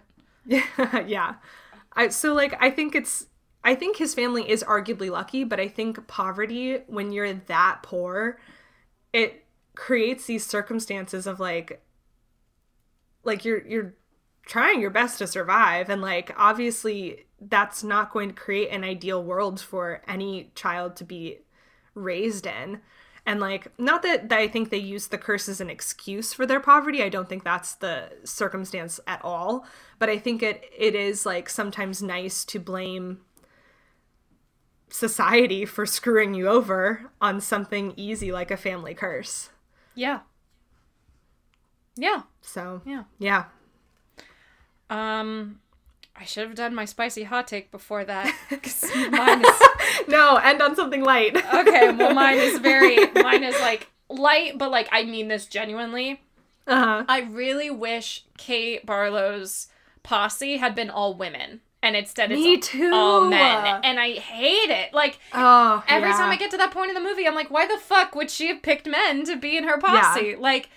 There's no female outlaw she could have partnered up with, like really, Uh-huh. and I just hate it every time because I'm like, there's no way Yeah. she would trust another man. Are you kidding me? Yeah, I totally agree with that. I think that's that's so valid, especially considering like I mean, granted we don't see her relationship with any other woman throughout like her little, you know, flashback bits, like we don't know what her relationship is like with women, but like I feel like it would have been so much stronger for her to be like uh, no, I literally men killed the love of my life out of racism and brutality and awfulness and tried to assault me. So of course I'm gonna make a crew of all women bandits running around the South robbing the rich. Yeah, exactly. Exactly. Um, now we come to the ironic question of the podcast, which is should this be remade? and Hmm. my obvious answer is no. Yeah, uh, I literally wrote I wrote no with a smiley face because I was because I was like I just it's not like it's a great story Mm-hmm. um but there's definitely no reason it needs to be redone um Yeah. also just like the story unless they were to explore the racial divides a little bit better, I don't see the point in needing to talk about like more white people problems. Yeah. Um, especially in this case where they're just like, "Woe is Yeah. me! All of these things are happening to me," and it's like, yeah. eh. um, yeah. So Yeah, I also think like when I think about movies that need to be remade, I think about movies that had an intent when creating their movie and did not succeed on reaching that intent or it didn't come across successfully. Mm-hmm. But I think like at its core despite, you know, the flaws that we did just point out, I think Holes achieves what it's trying to do, which is to talk about like the brutality of prison systems to talk about like how for-profit prisons are garbage to talk about like abuse of power and all these other things. Like i think it does do it very successfully. So you know i don't think it would be necessary to be remade. Like i don't think there's anything you know besides unless they did want to ex- explore the racial divide like you said i don't think there's any reason to like i think they i think it does a good job of achieving the intent it it wanted to achieve when it was created yeah, exactly. Um. All right. Well, that's it. Um, thank you everyone for listening. Thank you McKenna for coming back on the Thank show. Thank you. This was great. I look forward to your I'm not even lying. Like I look so forward to your spicy hot takes because I know you're going to come with like the all of the tea, all of the Yeah. truth. And I'm just like I'm just Yeah. you are like the educator and I just thank like you love You know, you about normally- these things. Normally I have a make it gay spicy hot take, and I didn't have one this time, which is very off brand for me. So I feel like that I'm would. glad. I feel like it would totally take the movie right off the tracks if all of a sudden Yeah. they threw in some kind of gay romance. I feel like it would just no, like. there's a lot happening. Yeah, there's just- more. There's so many other things to include a romantic relationship in this outside of Kate Yeah. and Sam's would Yeah. be way too many plot lines. Way too Yeah. many. There's already like what 20 characters in this movie you have to remember. it's a lot. I'll, uh, I'll have another. We'll do another movie that that'll have a really spicy hot Shawshank? take for a make it gay. Oh, Shawshank is gonna be the one. Like that oh is- God. Also, maybe Ella Enchanted. That'll be fascinating when we get to Ella Enchanted. Maybe we'll find a way to make that gay. Certainly if we watch Princess and the Pauper, Barbie the Princess and the Pauper, that Which- was which there is certainly will. a lot of opportunity to make that gay. Just saying. I'm so excited. Oh, I can't wait for the Barbie movie day. I love I love that the, the three movies we've now discussed of doing episodes on are Ella Enchanted, Shawshank Redemption, Yes. and uh-huh. Princess and the Pauper Barbie movie. Like, I mean, a natural trans transition. I don't know what you're talking about. but this is why I love this podcast because I can talk about whatever movie I fucking want to. I did an episode on The. Sixth Sense. Like, are you kidding me? wow, I'm proud of you. yeah, we can. I can do whatever the fuck I want. And with that, thank you everybody for listening. um, please follow the show on Instagram at Please Don't Remake This. Please click the subscribe button. Please just click it. Just sign up for those episodes coming at you every week on wherever you listen. Do Apple it. Podcasts, Do it. Spotify, Google Do. Podcasts, Do wherever. it. Yeah. Do it. Do it. uh, please also rate and review. I love to read the reviews. Like seriously, they give me so much serotonin, which in this society I desperately need. Please, Severely lacking right now. severely lacking. So please write a review, even if it's just like this is cool. That would mean so much to me. So please, please rate and review. Uh, and I hope you tune in next week. Mm, bye. Bye.